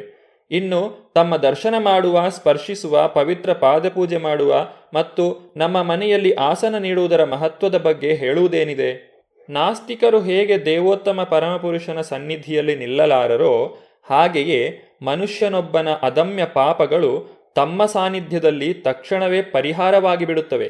ಸಾಮಾನ್ಯರ ಕಣ್ಣಿಗೆ ಬೀಳದಂತೆ ಸಂಚರಿಸುವ ತಮ್ಮಂಥ ಮಹಾತ್ಮರು ಸ್ವಯಂ ಪ್ರೇರಣೆಯಿಂದ ಇಲ್ಲಿಗೆ ಬಂದಿರುವುದು ಆ ಭಗವಂತನ ಅಪಾರ ಕರುಣೆಯಾಗಿದೆ. ನೀವು ಮಹಾನ್ ಸಾಧುಗಳ ಮತ್ತು ಭಕ್ತರ ಗುರುಗಳಾಗಿದ್ದೀರಾ. ಸಕಲರಿಗೂ, ಅದರಲ್ಲಿಯೂ ಅತಿ ಶೀಘ್ರದಲ್ಲಿ ಮರಣವನ್ನು ಅಪ್ಪುವವರಿಗೆ ಸಿದ್ಧಿಯ ಮಾರ್ಗವನ್ನು ತೋರಿಸಿರಿ ಎಂದು ನಾನು ನಿಮ್ಮಲ್ಲಿ ಪ್ರಾರ್ಥಿಸುತ್ತಿದ್ದೇನೆ. ಮಾನವನು ಏನನ್ನು ಶ್ರವಣ ಮಾಡಬೇಕು, ಏನನ್ನು ಸಂಕೀರ್ತನ ಮಾಡಬೇಕು, ಏನನ್ನು ಸ್ಮರಿಸಬೇಕು ಮತ್ತು ಏನನ್ನು ಪೂಜಿಸಬೇಕು ಮತ್ತು ಏನೆಲ್ಲವನ್ನೂ ಮಾಡಬಾರದು, ದಯವಿಟ್ಟು ಇದೆಲ್ಲವನ್ನೂ ನನಗೆ ವಿವರಿಸಿ. ಮಹಾರಾಜ ಪರೀಕ್ಷಿತನು ಹೀಗೆ ಮಧುರ ಭಾಷೆಯಲ್ಲಿ ಶುಕಮುನಿಗಳನ್ನು ಪ್ರಶ್ನಿಸಿದನು. ಅನಂತರ ಧಾರ್ಮಿಕ ತತ್ವಗಳನ್ನು ಬಲ್ಲವರಾದ ಮತ್ತು ಸತ್ವಸಮರ್ಥ ಮಹಾಪುರುಷರಾದ ವೇದವ್ಯಾಸರ ಪುತ್ರರು ತಮ್ಮ ಉತ್ತರವನ್ನು ಆರಂಭಿಸಿದರು. ಪರೀಕ್ಷಿತ ಮಹಾರಾಜನು ಕೇಳಿದಂತಹ ಪ್ರಶ್ನೆಗಳಿಗೆ ಶುಕದೇವ ಗೋಸ್ವಾಮಿಗಳು ಉತ್ತರವನ್ನು ಕೊಡುವುದರೊಂದಿಗೆ ಶ್ರೀಮದ್ ಭಾಗವತದ 2ನೇ ಸ್ಕಂಧವು ಪ್ರಾರಂಭವಾಗುತ್ತದೆ. ಮೊದಲನೆಯದಾಗಿ ಶ್ರೀ ಶುಕದೇವ ಗೋಸ್ವಾಮಿಗಳು ಭಗವಂತನಿಗೆ ತಮ್ಮ ಗೌರವಪೂರ್ವಕ ಪ್ರಣಾಮಗಳನ್ನು ಸಲ್ಲಿಸುತ್ತಾರೆ. ಓಂ ನಮೋ ಭಗವತೆ ವಾಸುದೇವಾಯ. ಸರ್ವವ್ಯಾಪಿಯಾದ ಭಗವಂತನೇ, ನಿನಗೆ ನನ್ನ ಗೌರವಪೂರ್ವಕ ಪ್ರಣಾಮಗಳು. ಪರೀಕ್ಷಿತ ಮಹಾರಾಜನು ಕೇಳಿದಂತಹ ಪ್ರಶ್ನೆಗಳಿಂದ ಶುಕದೇವ ಗೋಸ್ವಾಮಿಗಳು ಬಹಳ ಸಂತುಷ್ಟರಾಗಿದ್ದರು. ಭಗವಂತನ ಕುರಿತಾಗಿ ತಿಳಿಸಿಕೊಡಲು ಇದೊಂದು ಅತ್ಯುತ್ತಮ ಅವಕಾಶ. ಆದ್ದರಿಂದ ಅವರು ಪರೀಕ್ಷಿತ ಮಹಾರಾಜನನ್ನು ಪ್ರಶಂಸಿಸುತ್ತಾರೆ. ಶುಕದೇವ ಗೋಸ್ವಾಮಿಗಳು ಪರೀಕ್ಷಿತ ಮಹಾರಾಜನಲ್ಲಿ ಈ ರೀತಿಯಾಗಿ ಹೇಳುತ್ತಾರೆ: ವರೀಯಾನೇಶತೆ ಪ್ರಶ್ನ ಕೃತೋ ಲೋಕಹಿತಂ ನೃಪ ಆತ್ಮವಿತ್ ಸಮ್ಮತಾ ಪುಂಸಾಂ ಶ್ರೋತವ್ಯಾದಿಷು ಯಾಪರಃ. ಪ್ರಿಯ ಮಹಾರಾಜನೇ, ನಿನ್ನ ಪ್ರಶ್ನೆಯು ಭವ್ಯವಾಗಿದೆ, ಏಕೆಂದರೆ ಸಮಸ್ತ ಮಾನವರಿಗೂ ಅದು ಕಲ್ಯಾಣದಾಯಕವಾಗಿದೆ. ಎಲ್ಲ ಆಧ್ಯಾತ್ಮಿಕವಾದಿಗಳು ಇದನ್ನು ಅನುಮೋದಿಸುತ್ತಾರೆ, ಏಕೆಂದರೆ ನಾವು ಕೇಳಬಯಸುವ ವಿಚಾರಗಳಲ್ಲಿ ಇದರ ಉತ್ತರ ಅತ್ಯಂತ ಪ್ರಮುಖವಾದುದಾಗಿದೆ. ಶ್ರೋತವ್ಯಾದೀನಿ ರಾಜೇಂದ್ರ ನೃಣಾಂ ಸಂತಿ ಸಹಸ್ರಶಃ ಅಪಶ್ಯತಾಂ ಆತ್ಮತತ್ವಂ ಗೃಹೇಶು ಗೃಹಮೇಧಿನಾಂ. ಪರಮ ಸತ್ಯದ ತಿಳುವಳಿಕೆಗೆ ಕುರುಡಾಗಿ ಜಡಜಗತ್ತಿನ ಜಂಜಡದಲ್ಲೇ ಮುಳುಗಿರುವವರಿಗೆ ಮಾನವ ಸಮಾಜದಲ್ಲಿ ಬೇರೆ ಬೇರೆಯ ಶ್ರವಣ ವಿಷಯಗಳು ಸಾವಿರಾರು ಇರುತ್ತವೆ. ಅಂತಹ ಗೃಹಮೇಧಿಯ ಆಯುಷ್ಯವು ರಾತ್ರಿಯ ವೇಳೆ ನಿದ್ರೆ ಅಥವಾ ಭೋಗದಲ್ಲಿ ಕಳೆಯುತ್ತದೆ, ಹಗಲಿನ ವೇಳೆ ಹಣ ಸಂಪಾದನೆಯಲ್ಲಿ ಅಥವಾ ಕುಟುಂಬ ಪಾಲನೆಯಲ್ಲಿ ಕಳೆಯುತ್ತದೆ. ಬದುಕಿನ ಗಂಭೀರ ಸಮಸ್ಯೆಗಳ ಬಗ್ಗೆ ಅವರು ಚಿಂತಿಸುವುದಿಲ್ಲ, ತಮ್ಮ ಅನಿವಾರ್ಯವಾದ ನಾಶವನ್ನು ಅವರು ಕಾಣುವುದಿಲ್ಲ. ಎಲ್ಲ ಕ್ಲೇಶಗಳಿಂದಲೂ ಬಿಡುಗಡೆಯನ್ನು ಹೊಂದಬಯಸುವವನು ಭಗವಂತನನ್ನು ಕುರಿತು ಶ್ರವಣ ಮಾಡಬೇಕು, ಕೀರ್ತಿಸಬೇಕು ಮತ್ತು ಸ್ಮರಣೆ ಮಾಡಬೇಕು. ಶುಕದೇವ ಗೋಸ್ವಾಮಿಗಳು ಪರೀಕ್ಷಿತ ಮಹಾರಾಜನಿಗೆ ನೀಡುತ್ತಿರುವ ಉಪದೇಶಗಳ ಕುರಿತಾಗಿ ಹೆಚ್ಚಿನ ವಿವರಣೆಯನ್ನು ನಾವು ಮುಂದಿನ ಸಂಚಿಕೆಯಲ್ಲಿ ನೋಡೋಣ. ಧನ್ಯವಾದಗಳು. ಹರೇ ಕೃಷ್ಣ. ಇದುವರೆಗೆ ಸುಬುದ್ಧಿ ದಾಮೋದರ ದಾಸ್ ಅವರಿಂದ ಶ್ರೀಮದ್ ಭಾಗವತಾಮೃತ ಬಿಂದುವನ್ನ ಕೇಳಿದಿರಿ. ಪೋಳ್ಯ ಶ್ರೀ ಲಕ್ಷ್ಮೀ ವೆಂಕಟರಮಣ ದೇವಸ್ಥಾನದಲ್ಲಿ ಜನವರಿ 26-29 ಜಾತ್ರೋತ್ಸವ ಶ್ರೀಮಠದಲ್ಲಿ ನಡೆಯುವಂತಹ ವಿಶೇಷ ಕಾರ್ಯಕ್ರಮದಲ್ಲಿ ಜನವರಿ 26 ಮತ್ತು 27 ಗರುಡೋತ್ಸವ, 28 ರಾತ್ರಿ ನಡೆಯಲಿದೆ ರಥೋತ್ಸವ. ಶ್ರೀ ದೇವಳದ ಉತ್ಸವ ಸಮಿತಿಯಲ್ಲಿ ಹತ್ತೂರ ಭಕ್ತರೆಲ್ಲರಿಗೂ ಸವಿನಯವಾಗಿ ಆಮಂತ್ರಿಸುತ್ತಿದೆ ಶ್ರೀ ದೇವಳದ ಆಡಳಿತ ಸಮಿತಿ.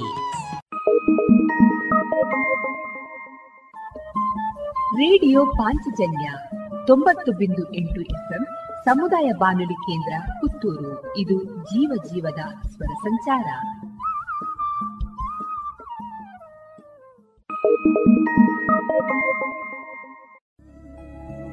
ಎಲ್ಲಾ ತರಹದ ಸೀರೆ ಬ್ಲೌಸ್ಗಳಿಗೆ ಹೊಂದುವಂತಹ ಹಾಗೂ lehenga, uniform, nighty, suiting, sports dress ಇವೆಲ್ಲ ಉಡುಪುಗಳಿಗೆ ಬೇಕಾಗುವಂತಹ ವಿವಿಧ ರೀತಿಯ ಆಧುನಿಕ ವಿನ್ಯಾಸದ ಒಳ ಉಡುಪುಗಳು ಕೈಗೆಟಕುವ ದರದಲ್ಲಿ ಎಲ್ಲಾ ಬ್ರ್ಯಾಂಡ್ಗಳಲ್ಲಿ ಲಭ್ಯ.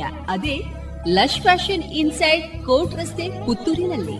ಇದೀಗ ನೂತನವಾಗಿ ಶೀಘ್ರದಲ್ಲೇ ಲೋಕಾರ್ಪಣೆಗೊಳ್ಳಲಿರುವ GL1 ಮಾಲ್ ಮೇನ್ ರೋಡ್ ಪುತ್ತೂರಿನಲ್ಲಿ ನಮ್ಮ ಎಲ್ಲಾ ಗ್ರಾಹಕರ ಸಹಕಾರದ ಮೇರೆಗೆ 2ನೇ ಶಾಖೆ ಶುಭಾರಂಭಗೊಳ್ಳಲಿದೆ.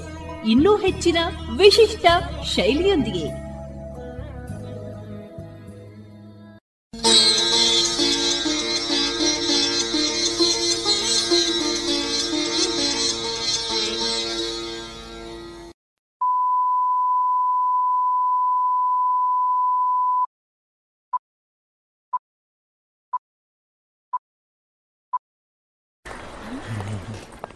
Good morning sir.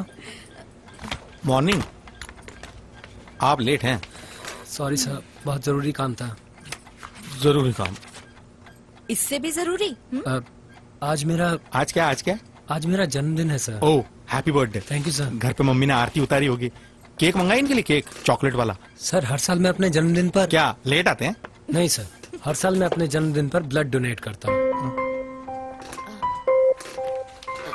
आप बैठिए ना प्लीज.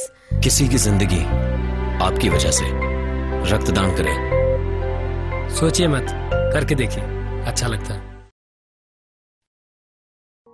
ಇನ್ನೀಗ ಇಂದು ರಥಸಪ್ತಮಿ ದಿನ.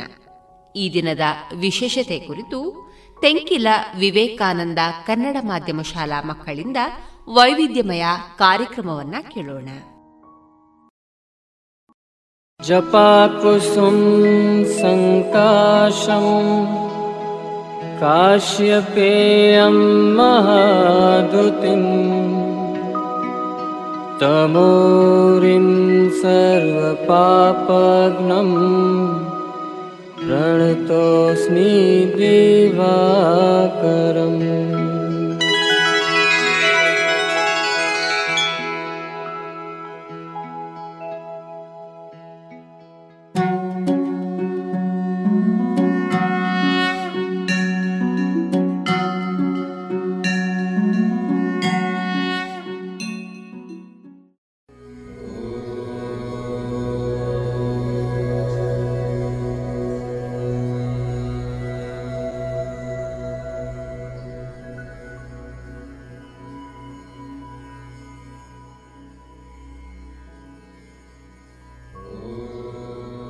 ಅಜ್ಞಾನವೆಂಬ ಗಾಢಾಂಧಕಾರದಿಂದ ಜ್ಞಾನ ಜ್ಯೋತಿಯ ಬೆಳಕು ಹರಿದು ಬರಲಿ ಎಂಬ ಸದಾಶಯದೊಂದಿಗೆ ರಥಸಪ್ತಮಿಯ ಈ ಶುಭ ದಿನದಂದು ಆತ್ಮೀಯ ಶ್ರೋತೃ ಬಾಂಧವರೆಲ್ಲರಿಗೂ ನಮ್ಮ ಶುಭಾಶಯಗಳನ್ನು ತಿಳಿಸುತ್ತಾ, ಭಾರತದಾದ್ಯಂತ ಆಚರಿಸಲಾಗುವ ಅತ್ಯಂತ ಮಹತ್ವದ ಧಾರ್ಮಿಕ ಹಬ್ಬಗಳಲ್ಲಿ ಒಂದು ಇಂದು ಆಚರಿಸುವ ಈ ರಥಸಪ್ತಮಿ. ಜಗತ್ತಿಗೆ ಬೆಳಕು ನೀಡುವ ಸೂರ್ಯನಿಗೆ ನಮಸ್ಕರಿಸುತ್ತಾ ನಮ್ಮ ಈ ಕಾರ್ಯಕ್ರಮವನ್ನು ಆರಂಭಿಸುತ್ತಿದ್ದೇವೆ. ಪಾಡ್ಯ ಯುಗಾದಿ ಪಾಡ್ಯ, ಬಿದಿಗೆ ಭಾನು ಬಿದಿಗೆ, ತದಿಗೆ ಅಕ್ಷಯ ತದಿಗೆ, ಚೌತಿ ಗಣೇಶ ಚೌತಿ, ಪಂಚಮಿ ನಾಗರ ಪಂಚಮಿ, ಷಷ್ಠಿ ಕುಕ್ಕೆ ಷಷ್ಠಿ, ಹೀಗೆ ಸಪ್ತಮಿಯ ಸರದಿ ಬಂದಾಗ ರಥಸಪ್ತಮಿಯು ಸೇರಿಕೊಳ್ಳುತ್ತದೆ. ಹಬ್ಬಗಳು ಪ್ರತಿ ವರ್ಷ ಬರುತ್ತದೆ ಹೋಗುತ್ತದೆ, ಆದರೆ ಅವುಗಳ ಹಿಂದಿನ ಆಚರಣೆಯ ವೈಜ್ಞಾನಿಕ ಅಂಶಗಳನ್ನು ಅರಿತಾಗ ಅರ್ಥಪೂರ್ಣ ಆಚರಣೆಯಾಗುತ್ತದೆ. ಯುಗಾದಿಯು ಹೊಸತನವನ್ನು ಹೊತ್ತು ತಂದರೆ, ಅದಕ್ಕೂ ಮುನ್ನ ಬರುವ ರಥಸಪ್ತಮಿಯು ಹಳೆತರ ಜಾಗದಲ್ಲಿ ಹೊಸತನವನ್ನು ತಂದಿಟ್ಟು ಬದುಕನ್ನು ಆನಂದಮಯವಾಗಿಸಲು ಪ್ರೇರೇಪಿಸುತ್ತದೆ. ಮಾಘ ಮಾಸ ಶುಕ್ಲ ಪಕ್ಷದ ಸಪ್ತಮಿ ತಿಥಿಯಂದು ಸೂರ್ಯನು ಹಳೆಯ ರಥವನ್ನು ಬಿಟ್ಟು ಹೊಸ ರಥವನ್ನು ಏರುತ್ತಾನೆ. ಅಲ್ಲದೆ ಈ ದಿನವನ್ನು ಸೂರ್ಯನ ಜನ್ಮದಿನವೆಂದೂ ಪ್ರಾಜ್ಞರು ತಿಳಿಸಿದ್ದಾರೆ. ಯಾವುದೇ ವಸ್ತು ಹಳತಾದ ಮಾತ್ರಕ್ಕೆ ಬದುಕು ಹಾಳಾಗುವುದಿಲ್ಲ, ಅದು ನಿತ್ಯ ನವೀನ. ಹೀಗಾಗಿಯೇ ದೇಹಕ್ಕೆ ವಯಸ್ಸಾದಾಗ ಆತ್ಮವು ಅದನ್ನು ಬಿಟ್ಟು ಹೊಸತನ್ನು ಸೇರುತ್ತದೆ ಎಂಬ ನಂಬಿಕೆಯೂ ಇದೆ. ಸೂರ್ಯನು ಹೀಗೆ ಪ್ರತಿ ವರ್ಷ ರಥ ಬದಲಿಸಿ ತನ್ನ ಕಾರ್ಯವನ್ನು ಚುರುಕುಗೊಳಿಸುತ್ತಾನೆ. ತನ್ಮೂಲಕ ಭೂಮಿಯ ನಿವಾಸಿಗಳಿಗೆ ಚೈತನ್ಯವನ್ನು ನೀಡುತ್ತಾನೆ. ರಥಸಪ್ತಮಿಯ ಹಿನ್ನೆಲೆ. ಯಶೋವರ್ಮನೆಂಬ ರಾಜನಿದ್ದ. ಅವನಿಗೊಬ್ಬ ಮಗನಿದ್ದ. ಅವನು ಹುಟ್ಟಿನಿಂದಲೇ ರೋಗಿಷ್ಠನಾಗಿದ್ದನು. ಈ ಬಗ್ಗೆ ಅವರು ಜ್ಯೋತಿಷ್ಯರಲ್ಲಿ ಕೇಳಿದಾಗ, ಇದು ಸಂಚಿತ ಕರ್ಮದಿಂದ ಬಂದ ಕಾಯಿಲೆ, ಇದಕ್ಕೆ ಪರಿಹಾರಾರ್ಥವಾಗಿ ರಥಸಪ್ತಮಿಯ ವ್ರತವನ್ನು ಆಚರಿಸಲು ಹೇಳಿದರು. ಅದರಂತೆ ಸೂರ್ಯಾರಾಧನೆ ಮಾಡಿ ರಾಜನ ಪುತ್ರ ಆರೋಗ್ಯವಂತನೂ ಪ್ರಭಾವಶಾಲಿಯೂ ಆದನು. ಅಲ್ಲದೆ ಪಾಂಡವರು ವನವಾಸದ ಸಂದರ್ಭದಲ್ಲಿ ಶ್ರೀಕೃಷ್ಣನ ಆದೇಶದಂತೆ ಸೂರ್ಯಾರಾಧನೆ ಮಾಡಿ ಆತನಿಂದ ಅಕ್ಷಯ ಪಾತ್ರೆಯನ್ನು ಪಡೆದಿದ್ದರು. ಇಷ್ಟಲ್ಲದೆ ರಾವಣನನ್ನು ರಾಮನು ಗೆಲ್ಲುವ ಸಂದರ್ಭದಲ್ಲಿ ಅಗಸ್ತ್ಯರ ಉಪದೇಶದಂತೆ ಆದಿತ್ಯ ಹೃದಯದ ಮೂಲಕ ಸೂರ್ಯಾರಾಧನೆ ಮಾಡಿ ರಾವಣನನ್ನು ಕೊಂದದ್ದು ರಾಮಾಯಣದಲ್ಲಿ ತಿಳಿದುಬಂದಿದೆ. ಸೂರ್ಯಾರಾಧನೆ ಮಾಡಿ ಚಿನ್ನ ನೀಡುವ ಶಮಂತಕ ಮಣಿಯನ್ನು ಪಡೆದ ಸತ್ರಾಜಿತನ ಕತೆ ಹರಿವಂಶದಲ್ಲಿ ಬಂದಿದೆ. ಶ್ರೀರಾಮನು ಸೂರ್ಯವಂಶದವನಾಗಿದ್ದರೆ ಕರ್ಣ, ಸುಗ್ರೀವ, ನವಗ್ರಹಗಳಲ್ಲಿ ಒಂದಾದ ಶನಿ ಹಾಗೂ ಯಮ ಸೂರ್ಯನ ಪುತ್ರರಾಗಿದ್ದಾರೆ. ಯೋಗಾಸನದಲ್ಲಿ ಮೊದಲ ಪ್ರಾಶಸ್ತ್ಯ ಇರುವುದು ಸೂರ್ಯ ನಮಸ್ಕಾರಕ್ಕೆ. ಏಕೆಂದರೆ ಈ ಅಭ್ಯಾಸವು ಮನಸ್ಸು, ದೇಹ ಮತ್ತು ಉಸಿರಾಟ ವ್ಯವಸ್ಥೆಗಳಿಗೆ ವಿಶೇಷವಾಗಿ ಪರಿಣಾಮಕಾರಿಯಾಗಿದೆ. ಸೂರ್ಯನಿಲ್ಲದೆ ಜೀವದ ಅಸ್ತಿತ್ವವನ್ನು ಊಹಿಸಲು ಸಾಧ್ಯವಿಲ್ಲ. ಹೀಗಾಗಿ ರಥಸಪ್ತಮಿಯಂದು 108 ಬಾರಿ ಸೂರ್ಯ ನಮಸ್ಕಾರ ಹಾಗೂ ಸಪ್ತಾಶ್ವಗಳ ಪ್ರತೀಕವಾಗಿ ಸಪ್ತ ನಮಸ್ಕಾರಗಳನ್ನು ಮಾಡುವ ಪರಂಪರೆ ಇದೆ. ಪತಂಜಲಿ ಯೋಗ ಮಂತ್ರ ಸೂರ್ಯಸ್ತುತಿಯೊಂದಿಗೆ ಬೀಜ ಮಂತ್ರವನ್ನು ಹೇಳುತ್ತಾ ಸೂರ್ಯ ನಮಸ್ಕಾರದ ಕ್ರಮ. ಯೋಗೇನ ಚಿತ್ತಸ್ಯ ಪದೇನ ವಾಚಂ ಮಲಂ ಶರೀರಸ್ಯ ಚ ವೈದ್ಯಕೇನ ಯೋಪಾಕರೋತಂ ಪ್ರವರಂ ಮುನೀನಾ ಪತಂಜಲಿಂ ಪ್ರಾಂಜಲಿಂ ರಾನತೋಸ್ಮಿ. ಹಿರಣ್ಮಯೇನ ಪಾತ್ರೇಣ ಸತ್ಯಸ್ಯಾಪಿ ಹಿತಂ ಮುಖಂ ತತ್ವನ್ ಪೂಷಣ್ ಅಪಾವೃಣು ಸತ್ಯಧರ್ಮಾಯ ದೃಷ್ಟಯೇ. ಪ್ರಾರಂಭದಲ್ಲಿ ನಮಸ್ಕಾರಾಸನ ಸ್ಥಿತಿ. ಮೊದಲಿಗೆ ಎರಡೂ ಕಾಲು ಜೋಡಿಸಿಕೊಂಡು ಪೂರ್ವಕ್ಕೆ ಮುಖ ಮಾಡಿ ನಿಂತುಕೊಂಡು ಎರಡೂ ಕೈಗಳನ್ನು ನಮಸ್ಕರಿಸುವ ಭಂಗಿಯಲ್ಲಿ ಎದೆಯ ಮುಂಭಾಗದಲ್ಲಿ ಹಿಡಿದುಕೊಂಡು ಸೂರ್ಯದೇವರನ್ನು ಸ್ಮರಿಸಿಕೊಳ್ಳಬೇಕು. ಸೂರ್ಯ ನಮಸ್ಕಾರ ಸ್ಥಿತಿ 1. ಓಂ ರಾಂ ಮಿತ್ರಾಯ ನಮಃ. ಊರ್ಧ್ವ ನಮನಾಸನ. ಉಸಿರನ್ನು ಒಳಗೆ ತೆಗೆದುಕೊಳ್ಳುತ್ತಾ ಎರಡೂ ಕೈಗಳನ್ನು ನಮಸ್ಕಾರ ಸ್ಥಿತಿಯಲ್ಲಿಯೇ ಮೇಲಕ್ಕೆ ಒಯ್ಯಬೇಕು. ಸೂರ್ಯ ನಮಸ್ಕಾರ ಸ್ಥಿತಿ 2. ಓಂ ಹ್ರೀಂ ರವಯೇ ನಮಃ. ಹಸ್ತಪಾದಾಸನ. ಉಸಿರನ್ನು ನಿಧಾನವಾಗಿ ಹೊರಗೆ ಬಿಡುತ್ತಾ ಕೈಗಳನ್ನು ಮುಂದಕ್ಕೆ ತಂದು ಬೆನ್ನನ್ನು ಬಾಗಿಸಿ ಕೈಗಳನ್ನು ನೆಲಕ್ಕೆ ತಾಗಿಸಿ, ಸಾಧ್ಯವಾದರೆ ಅಂಗೈಯನ್ನು ನೆಲಕ್ಕೆ ತಾಗಿಸಿ ಮತ್ತು ಹಣೆಯನ್ನು ಮಂಡಿಗಳಿಗೆ ತಾಗಿಸುವುದಕ್ಕೆ ಪ್ರಯತ್ನಿಸಬೇಕು. ಈ ಸ್ಥಿತಿಯಲ್ಲಿ ಕಾಲುಗಳು ನೇರವಾಗಿರಬೇಕು. ಸೂರ್ಯ ನಮಸ್ಕಾರ ಸ್ಥಿತಿ 3. ಓಂ ಹ್ರೂಂ ಸೂರ್ಯಾಯ ನಮಃ. ಏಕಪಾದ ಪ್ರಸರಣಾಸನ. ಎರಡೂ ಕೈಗಳನ್ನು ಎರಡೂ ಪಾದಗಳ ಪಕ್ಕಕ್ಕಿಟ್ಟು ಬಲಗಾಲನ್ನು ಹಿಂದೆ ತೆಗೆದುಕೊಂಡು ಹೋಗಿ ಬೆರಳುಗಳು ಭೂಮಿಯ ಮೇಲಿದ್ದು ಹಿಮ್ಮಡಿ ಆಕಾಶ ನೋಡುತ್ತಿರಬೇಕು. ಎದೆಯನ್ನು ಮುಂದಕ್ಕೆ ತಳ್ಳುತ್ತಾ ತಲೆ ಮೇಲಕ್ಕೆತ್ತಿ ದೃಷ್ಟಿ ಎಷ್ಟು ಮೇಲೆ ಸಾಧ್ಯವೋ ಅಷ್ಟು ಮೇಲಕ್ಕೆ ನೋಡಬೇಕು.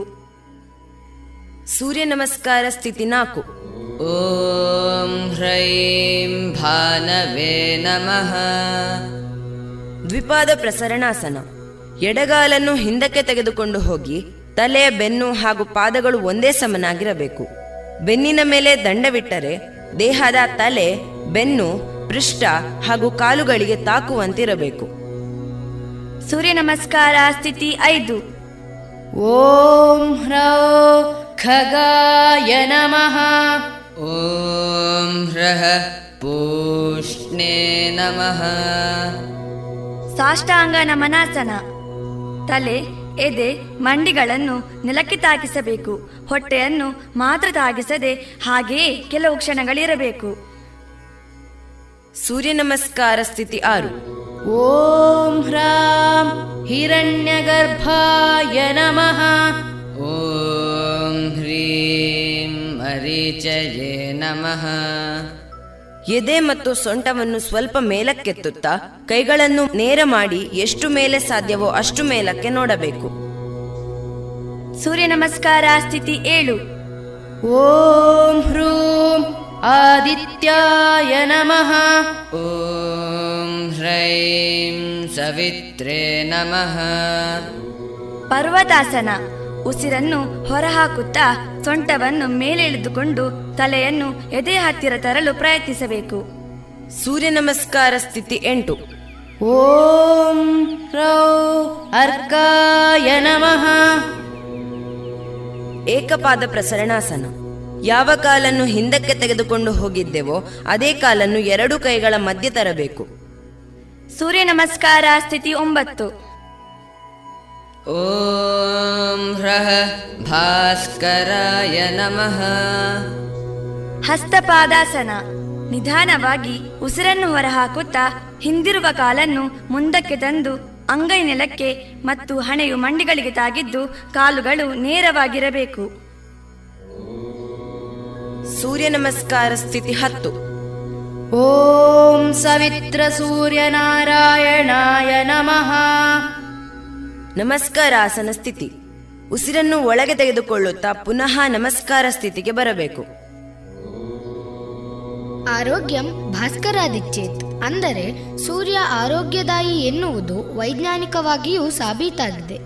ಹಸುಗೂಸಿನ ಕಣ್ಣುಗಳು ಸಾಮಾನ್ಯವಾಗಿ ಹಳದಿ ಬಣ್ಣಕ್ಕೆ ತಿರುಗಿದ ಸಂದರ್ಭದಲ್ಲಿ ಪ್ರತಿದಿನ ಎಳೆಬಿಸಿಲಿಗೆ ಮಗುವನ್ನು ಮಲಗಿಸುವಂತೆ ವೈದ್ಯರು ಸಲಹೆ ನೀಡುತ್ತಾರೆ.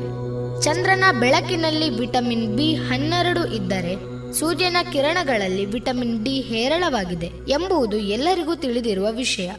ಹೀಗಾಗಿಯೇ ಪ್ರತ್ಯಕ್ಷವಾಗಿ ಕಾಣುವ ದೈವಸ್ವರೂಪಿ ಸೂರ್ಯನ ಆರಾಧನೆಗೆ ವಿಗ್ರಹಾರಾಧನೆ ಬಳಕೆಗೆ ಬರುವ ಮುಂಚಿನಿಂದಲೂ ಪ್ರಾಶಸ್ತ್ಯವಿದೆ. ಆಹಾರಕ್ಕಾಗಿ, ರೋಗ ನಿವಾರಣೆಗಾಗಿ ಸೂರ್ಯೋಪಾಸನೆ ಮಾಡಬೇಕೆಂದು ಸ್ಕಂದ, ವರಾಹ ಪುರಾಣಗಳಲ್ಲಿಯೂ ಹೇಳಲಾಗಿದೆ.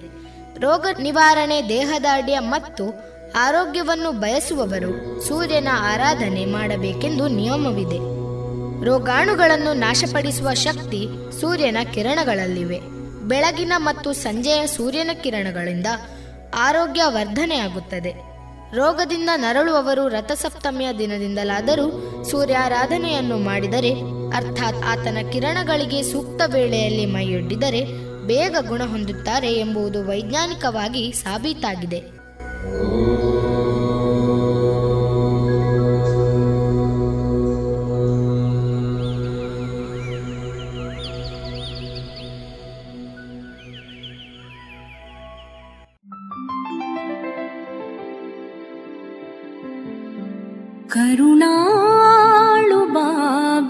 ಮುಖಕ್ಕೆ ಮುಸುಕಿದೆ ಮಬ್ಬಿನಲ್ಲಿ, ಕೈ ಹಿಡಿದು ನಡೆಸೆನ್ನನು.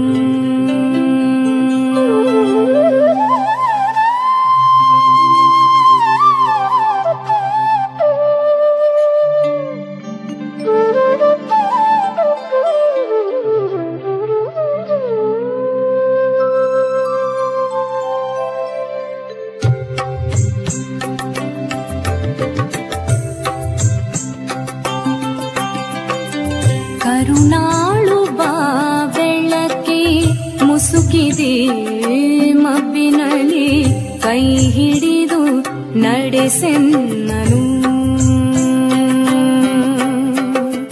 ಕರುಣಾಳು ಬಾ ಬೆಳಕ್ಕೆ ಮುಸುಕಿದೆ ಮಬ್ಬಿನಲ್ಲಿ ಕೈ ಹಿಡಿದು ನಡೆಸೆನ್ನನು. ಈರುಳು ಕತ್ತಲೆಯ ಗವಿ ಮನೆದು ಕನಿಕರಿಸಿ, ಇರುಳು ಕತ್ತಲೆಯಾಗವಿ ಮನೆ ದೂರ ಕನಿಕರಿಸಿ, ಕೈ ಹಿಡಿದು ನಡೆಸೆನ್ನನು.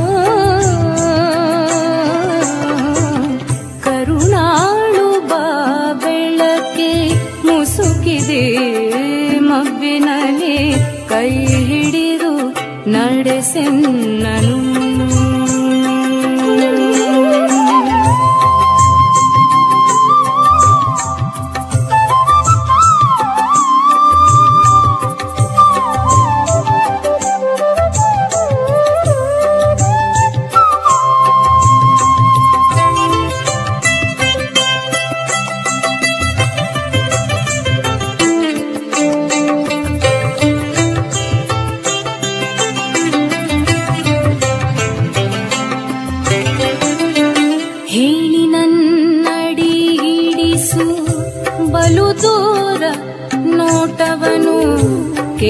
ನೋಡನೇ ಸಾಕು ನನಗೊಂದು ಹೆಜ್ಜೆ, ಹೇಳಿ ನನ್ನಡಿಗಿಡಿಸು ಬಲು ದೂರ ನೋಟವನು, ಕೇಳ ನೋಡನೇ ಸಾಕು ನನಗೊಂದು ಹೆಜ್ಜೆ.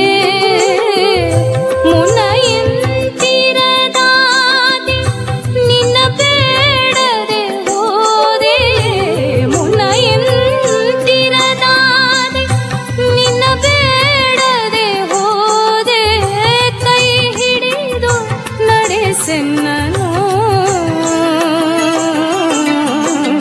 ಕರುಣಾಳು ಬಾ ಬೆಳಕ್ಕೆ ಮುಸುಕಿದೆ ಮಬ್ಬಿನಲ್ಲಿ ಕೈ ಹಿಡಿದು ನಡೆಸೆನ್ನನು.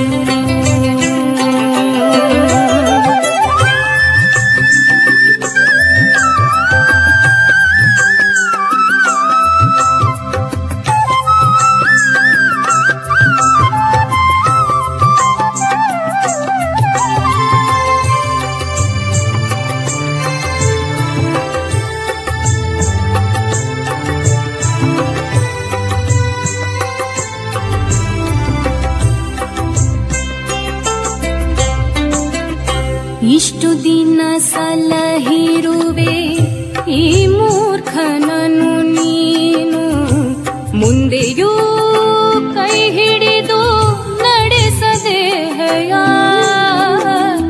ಇಷ್ಟು ದಿನ ಸಲಹಿರುವೆ ಈ ಮೂರ್ಖನನ್ನು ನೀನು, ಮುಂದೆಯೂ ಕೈ ಹಿಡಿದು ನಡೆಸದೆಯ. ಕಷ್ಟದ ಅಡವಿಯ ಕಳೆದು ಬೆಟ್ಟ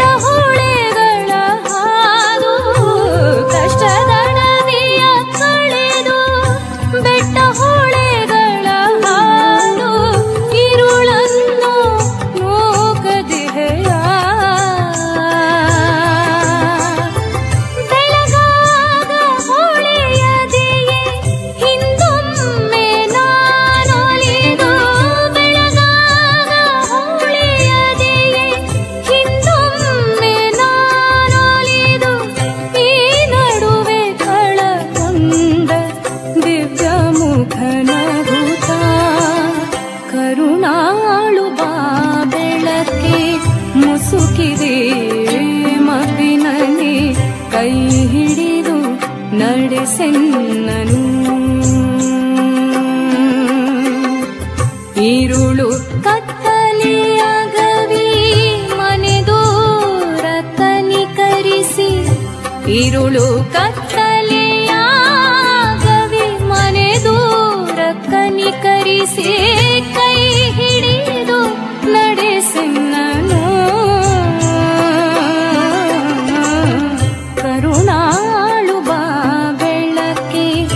ಮುಸುಕಿದೆ ಮಬ್ಬಿನಲ್ಲಿ ಕೈ ಹಿಡಿದು ನಡೆಸೆನ್ನನು ಕೈ ಹಿಡಿದು ನಡೆಸೆನ್ನನು ಕೈ ಹಿಡಿದು ನಡೆಸೆನ್ನನು.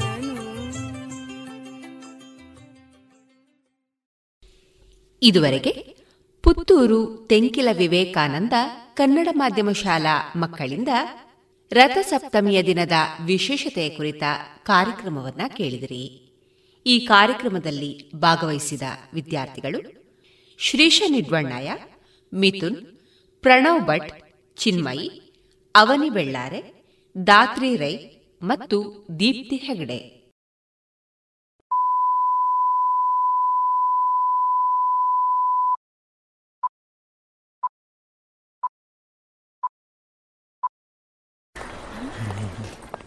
Good morning sir. मॉर्निंग, आप लेट हैं. सॉरी सर, बहुत जरूरी काम था. जरूरी काम? इससे भी जरूरी? आज मेरा जन्मदिन है sir. Oh, happy birthday. Thank you sir. घर पे मम्मी ने आरती उतारी होगी. केक मंगाया इनके लिए? केक चॉकलेट वाला? सर, हर साल मैं अपने जन्मदिन पर... क्या लेट आते हैं? नहीं सर, हर साल मैं अपने जन्मदिन पर ब्लड डोनेट करता हूँ. आप बैठिए ना प्लीज. किसी की जिंदगी आपकी वजह से रक्तदान करें, सोचिए मत, करके देखिए, अच्छा लगता है.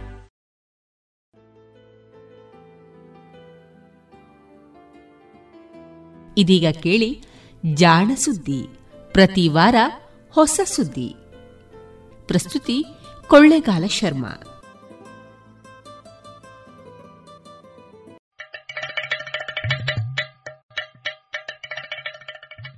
ಇದು ಜಾಣಸುದ್ದಿ, ವಿಜ್ಞಾನ, ವಿಚಾರ ಹಾಗೂ ವಿಸ್ಮಯಗಳ ಧ್ವನಿ ಪತ್ರಿಕೆ. ಪ್ರತಿ ವಾರ ಹೊಸ ಜ್ಞಾನ. ಕೇಳು ಕೇಳು ಕೇಳು ಜಾಣ, ಜಾಣ ಸುದ್ದಿಯ ಕೇಳು ಕೇಳು ಕೇಳು ಜಾಣ.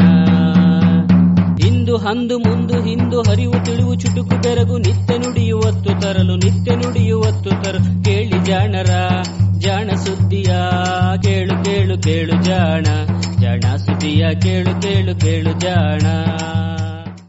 ಜಾಣ ಸುದ್ದಿ ಸಂಪುಟ 5 ಸಂಚಿಕೆ 4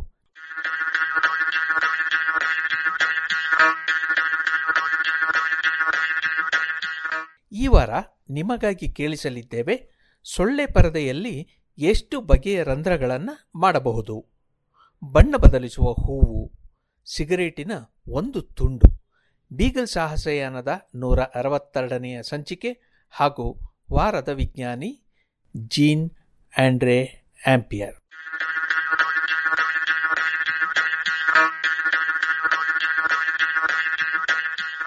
ಸೊಳ್ಳೆ ಪರದೆಯಲ್ಲಿ ಎಷ್ಟು ಬಗೆಯ ರಂಧ್ರಗಳನ್ನು ಮಾಡಬಹುದು? ಸೊಳ್ಳೆ ಪರದೆ ಕಟ್ಟುವವರಿಗೆ ಇದರ ಅನುಭವ ಇರುತ್ತೆ. ರಾತ್ರಿ ಮಲಗುವಾಗ ಸೊಳ್ಳೆ ಪರದೆ ಕಟ್ಟುವುದು ಅನಿವಾರ್ಯವಾದಂತಹ ಕಡೆಗಳಲ್ಲಿ ಸೊಳ್ಳೆ ಪರದೆ ಕಟ್ಟಿದ ಮೇಲೆ ಜಿರಳೆ ಕಡಿದೋ, ಇಲಿ ಕಡಿದೋ ಅಥವಾ ಸವೆದೋ ಆದಂತಹ ತೂತುಗಳನ್ನು ಒಂದೊಂದನಾಗಿ ಹತ್ತಿಯಿಂದಲೋ ಹಳೆ ಪತ್ರಿಕೆ ತುಂಡುಗಳನ್ನು ತುರುಕಿಯೋ ಮುಚ್ಚುತ್ತೇವೆ ಅಥವಾ ಅಂಟಿನ ಟೇಪು ಹಾಕಿ ಮುಚ್ಚಬೇಕಾಗುತ್ತದೆ. ಒಂದಿಷ್ಟು ಪುಟ್ಟ ತೂತು ಇದ್ದರೂ ಸೊಳ್ಳೆ ಅದನ್ನು ಹುಡುಕಿ ಒಳ ನುಸುಳಬಲ್ಲುದು ಎನ್ನುವುದು ಗೊತ್ತಷ್ಟೇ. ಆದರೆ ಪರದೆಯಲ್ಲಿ ಎಂಥೆಂಥ ಆಕಾರದ ತೂತುಗಳಿರಬಹುದು ಎನ್ನುವ ಪ್ರಶ್ನೆ ಮೊನ್ನೆ ಇಂಡಿಯನ್ ಇನ್ಸ್ಟಿಟ್ಯೂಟ್ ಆಫ್ ಸೈನ್ಸಿನ ವಿಜ್ಞಾನಿಗಳು ಪ್ರಕಟಿಸಿದಂತಹ ಸಂಶೋಧನೆಯನ್ನು ಕುರಿತು ಓದುವಾಗ ನೆನಪಾಯಿತು. ಹಾಗಂತ ಅವರು ಸೊಳ್ಳೆ ಪರದೆಯ ಮೇಲೆ ಸಂಶೋಧನೆ ನಡೆಸಲಿಲ್ಲ ಎನ್ನಿ. ನ್ಯಾನೋಗ್ರಾಫಿನ್ ಎನ್ನುವ ಅತಿ ವಿಶಿಷ್ಟವಾದ ವಸ್ತುವಿನ ಮೇಲೆ ಸಂಸ್ಥೆಯ ವಿಜ್ಞಾನಿ ಅನಂತ ಗೋವಿಂದ್ರಾಜನ್ ಮತ್ತು ಸಂಗಡಿಗರು ಸಂಶೋಧನೆ ನಡೆಸಿದ್ದರು. ಸೊಳ್ಳೆಯ ಪರದೆಯಂತೆಯೇ ಅದು 6 ಮೂಲೆಯ ಜಾಲರಿಯಂತೆ ಇರುವ ನ್ಯಾನೋಕಾರ್ಬನ್ನು ಅಥವಾ ಗ್ರಾಫೈಟು ಹಾಳೆಯಲ್ಲಿ ಎಷ್ಟು ಬಗೆಯ ರಂಧ್ರಗಳನ್ನು ಮಾಡಬಹುದು ಎನ್ನುವುದು ಅವರ ಸಂಶೋಧನೆ ಆಗಿತ್ತು. Journal of chemical information and modelling ಪತ್ರಿಕೆಯಲ್ಲಿ ಪ್ರಕಟವಾದ ಅವರ ಸಂಶೋಧನೆ ಇಂತಹ ನ್ಯಾನೋಗ್ರಫೈಟು ಹಾಳೆಗಳಲ್ಲಿ ರಾಸಾಯನಿಕ ಅಣುಗಳನ್ನು ಕೂಡಿಸಿದರೂ ಬದಲಾಗದ ರಂಧ್ರಗಳು ಸುಮಾರು 1 ಲಕ್ಷ ಬಗೆಯವು ಎಂದು ಲೆಕ್ಕ ಹಾಕಿದ್ದಾರೆ. ಇವರಿಗೇಕೆ ಇಂಥ ಆಸಕ್ತಿ? ನ್ಯಾನೋಗ್ರಾಫೈಟನ್ನು ವಿಶಿಷ್ಟ ವಸ್ತು ಎಂದವಷ್ಟೇ, ಅದನ್ನು ವಿಶೇಷ ಎಲೆಕ್ಟ್ರಾನಿಕ್ ಸಾಧನಗಳ ತಯಾರಿಕೆಗೆ ಹಾಗೂ ರಾಸಾಯನಿಕ ಕ್ರಿಯೆಗಳನ್ನು ವೇಗವಾಗಿ ಆಗುವಂತಹ ಕೆಟಲಿಸ್ಟ್ಗಳಲ್ಲಿ ಬಳಸುತ್ತಾರೆ. ಗ್ರಾಫೈಟು ಅಪ್ಪಟ ಕಾರ್ಬನ್ ಅಣುಗಳ ಹಾಳೆ, ಆದರೆ ಅದರಿಂದಲೇ ತಯಾರಿಸಿದ ಗ್ರಾಫೀನು ಹಾಳೆಗಳಲ್ಲಿ ಅಲ್ಲಲ್ಲಿ ಸೊಳ್ಳೆ ಪರದೆಯಲ್ಲಿ ಹತ್ತಿ ತುರುಕಿದಂತೆ ಬೇರೆ ಅಣುಗಳನ್ನು ಕೂಡಿಸಿಟ್ಟರೆ ನಿರ್ದಿಷ್ಟ ಕಾರ್ಯಗಳಿಗೆ ಬಳಸಬಹುದು. ಇಲೆಕ್ಟ್ರಾನಿಕ್ ಬಳಕೆಗೆ ಲೋಹದ ಅಣುಗಳನ್ನು, ಕೆಟಲಿಸ್ಟಿನ ಬಳಕೆಗೆ ಇನ್ನೂ ಸಂಕೀರ್ಣವಾದ ಅಣುಗಳನ್ನು ಸೇರಿಸಬಹುದು. ಆದರೆ ಅಣುಗಳೂ ಒಂದೇ ಆಕಾರ ಇರುವುದಿಲ್ಲವಲ್ಲ, ಅವು ಒಂದೊಂದು ಆಕಾರ ಇರಬಹುದು. ಅವು ನೆಲೆಯಾಗಬೇಕಾದರೆ ಗ್ರಾಫೀನು ಹಾಳೆಯಲ್ಲಿ ಇರುವ ಖಾಲಿ ಜಾಗೆ ಅದಕ್ಕೆ ತಕ್ಕುದಾಗಿ ಇರಬೇಕು ಅಷ್ಟೇ. ಆದ್ದರಿಂದ ಈ ಹಾಳೆಯಲ್ಲಿ ಬೇರೆ ಅಣುಗಳು ನೆಲೆಯಾಗಲು ಅನುವಾಗುವಂತಹ ಖಾಲಿ ಜಾಗೆಗಳು ಎಷ್ಟಿರಬಹುದು, ಹೇಗೆಲ್ಲ ಇರಬಹುದು ಎಂದು ತಿಳಿಯುವುದು ಅವಶ್ಯಕವಾಗಿತ್ತು. ಅನಂತ ಗೋವಿಂದರಾಜನ್ ಅವರ ಸಂಶೋಧನೆ ಈ ನಿಟ್ಟಿನಲ್ಲಿ ಸಹಕಾರಿ. ಗ್ರಾಫೀನು ಹಾಳೆಗಳನ್ನು ನೀರು ಸೋಸುವುದಕ್ಕೆ, ಉಪ್ಪು ನೀರನ್ನು ಸಿಹಿಯಾಗಿಸುವುದಕ್ಕೆ, ಅನಿಲಗಳನ್ನು ಶುದ್ಧೀಕರಿಸುವುದಕ್ಕೆ ಬಳಸುವ ಯೋಚನೆ ಇದೆ. ಇದಕ್ಕಾಗಿ ಗ್ರಾಫೀನು ಹಾಳೆಗಳಲ್ಲಿ ಇರುವ ರಂಧ್ರಗಳು ಬಳಕೆಯಾಗುತ್ತವೆ. ಆದರೆ ಎಲ್ಲ ರಂಧ್ರಗಳೂ ಅಲ್ಲ. ಕೆಲವು ರಂಧ್ರಗಳಲ್ಲಿ ಅಲ್ಲಲ್ಲಿ ಅರೆಬರೆ ಕಾರ್ಬನ್ ಅಣುಗಳು ಚಾಚಿಕೊಂಡಿರಬಹುದು. ಕೆಲವು ಹೀಗೆ ಯಾವುದೇ ಅಡ್ಡಿ ಆತಂಕಗಳಿರದ ರಂಧ್ರಗಳಿರಬಹುದು. ಅನಂತ ಗೋವಿಂದರಾಜನ್ ಇಂತಹ ರಂಧ್ರಗಳಲ್ಲಿ ಎಷ್ಟು ಬಗೆ ಇರಬಹುದು ಎಂದು ಲೆಕ್ಕ ಹಾಕಲು ಪ್ರಯತ್ನಿಸಿದ್ದಾರೆ. ಗ್ರಾಫೀನು ಹಾಳೆಗಳಲ್ಲಿ 6 ಮೂಲೆಗಳಲ್ಲಿ ಇರುವ ಕಾರ್ಬನ್ ಅಣುಗಳಲ್ಲಿ ಕೆಲವನ್ನು ತೆಗೆದುಹಾಕಿದರೆ ರಂಧ್ರ ಆಯಿತು ಎನ್ನಬಹುದು. ಆದರೆ ಎಷ್ಟು ಅಣುಗಳನ್ನು ತೆಗೆದುಹಾಕುತ್ತೇವೆಯೋ ಅದಕ್ಕೆ ಅನುಗುಣವಾಗಿ ರಂಧ್ರಗಳ ಬಗೆಯೂ ಹೆಚ್ಚುತ್ತದೆ. ಉದಾಹರಣೆಗೆ 6 ಕಾರ್ಬನ್ ಅಣುಗಳನ್ನು ಕಿತ್ತು ಹಾಕಿದರೆ ಸುಮಾರು 12 ಬಗೆಯ ರಂಧ್ರಗಳನ್ನು ಮಾಡಬಹುದು. ಇದು ಆಕಾರದಲ್ಲಿ. ಇವುಗಳಲ್ಲಿ ಕೆಲವದರಲ್ಲಿ ಕಾರ್ಬನ್ ಸರಪಳಿಯು ಒಳಗೆ ಚಾಚಿಕೊಂಡಿರಬಹುದು. ಸೂರ್ಯನಿಂದ ತೊಲೆ ಕೆಲವೊಮ್ಮೆ ಹೊರಗೆ ಚಾಚಿಕೊಂಡಿರುತ್ತಲ್ಲ, ಆ ರೀತಿಯಲ್ಲಿ. ಅಂತಹ ರಂಧ್ರಗಳ ಹೊರತಾಗಿ ಸಂಪೂರ್ಣ ಖಾಲಿ ಇರುವ ರಂಧ್ರಗಳು ಎಷ್ಟು? ಇದು ಪ್ರಶ್ನೆ. ಇದನ್ನು ಲೆಕ್ಕ ಹಾಕುವುದು ಸುಲಭವಲ್ಲ. 6 ಅಣುಗಳನ್ನು ತೆಗೆದಾಗ ಸುಮಾರು 12 ಬಗೆಯ ರಂಧ್ರ ಉಂಟಾಗಬಹುದು. ಆದರೆ ಅದೇ 20 ಅಣುಗಳನ್ನು ಕಿತ್ತಾಗ 1 ಕೋಟಿಯ ಬಗೆಯ ರಂಧ್ರಗಳು ಉಂಟಾಗಬಹುದಂತೆ. ಇವುಗಳಲ್ಲಿ ಎಲ್ಲವೂ ಉಪಯೋಗಕ್ಕೆ ಬರುವುದಿಲ್ಲ. ಆಯಾ ರಂಧ್ರದ ಆಕಾರಕ್ಕೆ ಅನುಗುಣವಾಗಿ ಅವು ನೀರನ್ನು, ಇತರೆ ದ್ರವವನ್ನು ಒಳಹೋಗಲು ಬಿಡುತ್ತವೆಯಾದ್ದರಿಂದ ಆಕಾರ ಯಾವುದು, ನಿರ್ದಿಷ್ಟ ಆಕಾರದ ರಂಧ್ರಗಳು ಎಷ್ಟಿವೆ ಎನ್ನುವುದನ್ನು ತಿಳಿಯುವುದು ಬಹಳ ಮುಖ್ಯವಾಗುತ್ತದೆ. ಸೊಳ್ಳೆ ಪರದೆಯನ್ನಾದರೆ ನೋಡಬಹುದು. ಬರಿಗಣ್ಣಿಗೆ ಕಾಣದ ನ್ಯಾನೋಗ್ರಾಫಿನ ಹಾಳೆಗಳಲ್ಲಿ ಇರುವ ರಂಧ್ರಗಳನ್ನು ಇವರು ಲೆಕ್ಕ ಹಾಕಿದ್ದಾದರೂ ಹೇಗೆ ಎಂದಿರಾ? ಇದುವರೆಗೂ ಇದನ್ನು ಕೇವಲ ಸಂಭಾವ್ಯತೆಯನ್ನು ಗಣಿಸಿ ಊಹಿಸಬೇಕಾಗುತ್ತಿತ್ತು. ಇಷ್ಟು ಅಣುಗಳನ್ನು ಕಿತ್ತರೆ ಇಷ್ಟು ಆಗಬಹುದು ಎನ್ನುವುದು ಲೆಕ್ಕ. ಆದರೆ ಎಷ್ಟು ಉಪಯುಕ್ತ ಎನ್ನುವುದು ಸ್ಪಷ್ಟವಾಗಿರುತ್ತಿರಲಿಲ್ಲ. ಇದೀಗ ಮೆಷಿನ್ ಲರ್ನಿಂಗ್ ಹಾಗೂ ಇತರೆ ತಂತ್ರಗಳನ್ನು ಬಳಸಿ ಇಂತಹ ಪ್ರತಿಯೊಂದು ರಂಧ್ರದಲ್ಲಿಯೂ ಪೂರ್ಣ ರಂಧ್ರಗಳಷ್ಟು ಇವೆ, ಅಪೂರ್ಣ ಎಷ್ಟು ಎಂಬುದನ್ನು ಲೆಕ್ಕ ಹಾಕಬಹುದು ಎಂದು ಅನಂತ ಗೋವಿಂದರಾಜನ್ ತಂಡ ನಿರೂಪಿಸಿದೆ. ಮೊದಲು ಎಷ್ಟು ಬಗೆಯ ರಂಧ್ರಗಳು ಸಾಧ್ಯ ಎಂಬುದನ್ನು ಗಣಿಸಿ ಅವುಗಳಲ್ಲಿ ಎಷ್ಟು ಪೂರ್ಣವಾಗಿರಬಹುದು ಎಂಬುದನ್ನು ಅನಂತರ ಗಣಿಸುವ ಮೂಲಕ ಹೀಗೆ ಮಾಡಲಾಗಿದೆ. ಒಟ್ಟಾರೆ ಈ ರೀತಿಯಲ್ಲಿ ಬಳಕೆಗೆ ಒಗ್ಗಬಹುದಾದ ಪೂರ್ಣ ರಂಧ್ರಗಳ ಸಂಖ್ಯೆ ಹಾಗೂ ಸ್ವರೂಪವನ್ನು ಅನಂತ ಗೋವಿಂದರಾಜನ್ ತಂಡ ಲೆಕ್ಕ ಹಾಕಿದೆ. 20 ಅಣುಗಳನ್ನು ತೆಗೆದುಹಾಕಿದಾಗ ಆಗುವ ರಂಧ್ರಗಳಲ್ಲಿ ಪರಿಪೂರ್ಣ ಅಥವಾ ಅಪ್ಪಟ ರಂಧ್ರಗಳ ಸಂಖ್ಯೆ ಕೇವಲ 1 ಲಕ್ಷ ಇರಬಹುದಂತೆ. ಅಂದರೆ 1,00,00,000 ಭಾಗ. ಹೀಗೆ ಲೆಕ್ಕ ಹಾಕಿರುವುದಷ್ಟೇ ಅಲ್ಲ, ಅವು ಪ್ರತಿಯೊಂದು ಬಗೆಯೂ ಎಷ್ಟಿರಬಹುದು, ಅವುಗಳ ಸ್ವರೂಪ ಹೇಗಿರಬಹುದು, ಅವುಗಳಲ್ಲಿ ಎಲ್ಲೆಲ್ಲಿ ಹೊಸ ಅಣುಗಳನ್ನು ಹಾಕುವ ಸಾಧ್ಯತೆಗಳಿವೆ ಎನ್ನುವುದನ್ನು ಗಣಿಸಿ ಈ ಎಲ್ಲ ಸ್ವರೂಪಗಳ ಒಂದು ಸಂಗ್ರಹವನ್ನು ಅನಂತ ಗೋವಿಂದರಾಜನ್ ತಂಡ ಮಾಡಿದೆ. ಈ ಸಂಗ್ರಹವನ್ನು ಬಳಸಿಕೊಂಡು ರಾಸಾಯನ ವಿಜ್ಞಾನಿಗಳು ನಿರ್ದಿಷ್ಟ ಸಾಮರ್ಥ್ಯವುಳ್ಳಂತಹ ಗ್ರಾಫೀನು ಹಾಳೆಗಳನ್ನು ರೂಪಿಸಲು ಸುಲಭವಾಗುತ್ತದೆ ಎನ್ನುವುದು ಅವರ ಆಶಯ. ಸೊಳ್ಳೆ ಪರದೆಯಲ್ಲಿರುವ ತೂತುಗಳನ್ನು ಇದೇ ರೀತಿ ತಿಳಿಯಲು ಸಾಧ್ಯವಾಗಿದ್ದರೆ ಚೆನ್ನಿರುತ್ತಿತ್ತು ಅಂದಿರಾ?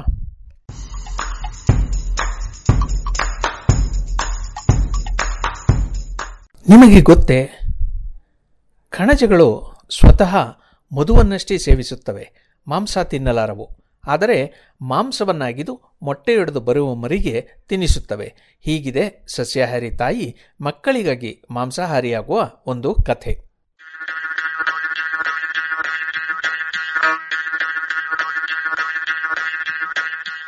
ಬಣ್ಣ ಬದಲಿಸುವ ಹೂವು.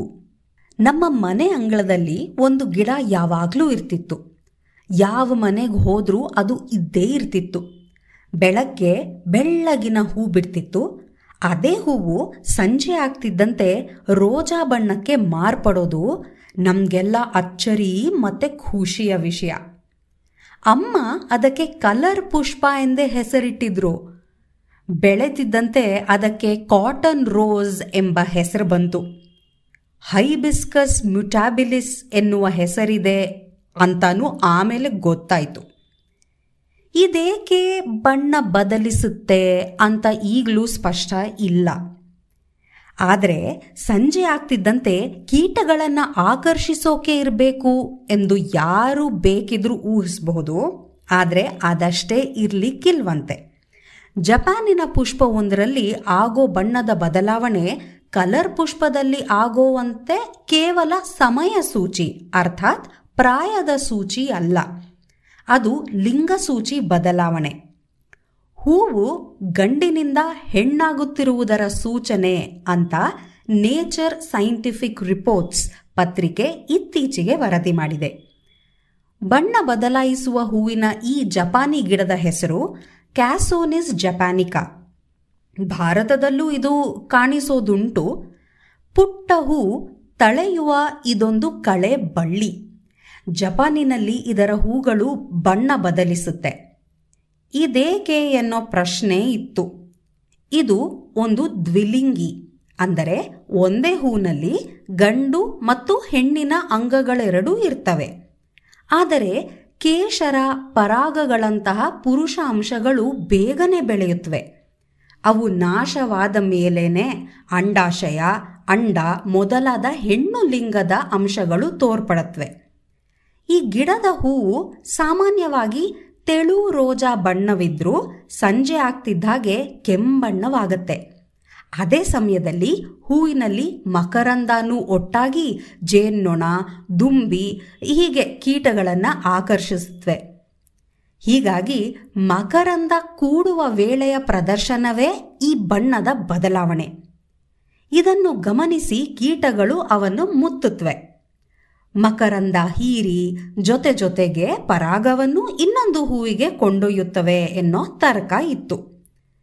ಸಾಮಾನ್ಯವಾಗಿ ಹೀಗೆ ಬಣ್ಣ ಬದಲಾಗುವುದು ಒಮ್ಮೆ ಮಾತ್ರ. ಅಂದರೆ ನಮ್ಮ ಕಲರ್ ಪುಷ್ಪವೇ ಬೆಳಗ್ಗೆ ಬಿಳಿ ಇದ್ದದ್ದು ಸಂಜೆ ಕೆಂಪಾದ ಮೇಲೆ ಉದುರಿ ಹೋಗುತ್ತೆ. ಅದರ ಬಣ್ಣ ಮರಳಿ ಬಿಳಿಯಾಗೋದೇ ಇಲ್ಲ. ಇದು ಹೀಗೆ ಬಣ್ಣ ಬದಲಿಸೋ ಎಲ್ಲ ಹೂಗಳಲ್ಲೂ ಕಾಣೋ ವಿದ್ಯಮಾನ. ಆದರೆ ಕ್ಯಾಸೋನಿಸ್ ಜಪಾನಿಕಾದಲ್ಲಿ ಹೀಗಿಲ್ವಂತೆ. ಜಪಾನಿನ ಗೀಫು ವಿಶ್ವವಿದ್ಯಾನಿಲಯದ ಸುಕಾಯ ಮತ್ತು ಸಂಗಡಿಗರು ನಡೆಸಿದ ಸಂಶೋಧನೆ ಈ ಅಚ್ಚರಿಯ ಅಂಶವನ್ನು ಬಯಲಾಗಿಸಿದೆ. ಕ್ಯಾಸೋನಿಸ್ ಜಪಾನಿಕಾದ ಬಣ್ಣ ಅದು ಗಂಡು ಅಂಗಗಳನ್ನು ಕಳೆದುಕೊಂಡು ಹೆಣ್ಣು ಅಂಗಗಳನ್ನು ತಳೆದಿರುವುದರ ಸೂಚಕ ಅಂತ ಇವರು ತರ್ಕಿಸಿದ್ದಾರೆ. ಈ ಹೂನಲ್ಲಿ ಬಣ್ಣ ಬದಲಾಗುವ ಪರಿಯೂ ವಿಚಿತ್ರನೇ. ಹೂವು ಆರಂಭದಲ್ಲಿ ಕೇಶರವನ್ನು ಹೊತ್ತಿರುತ್ತೆ. ಈ ಸಮಯದಲ್ಲಿ ಅದರ ಪಕಳೆಗಳೂ ಇರುತ್ತವೆ.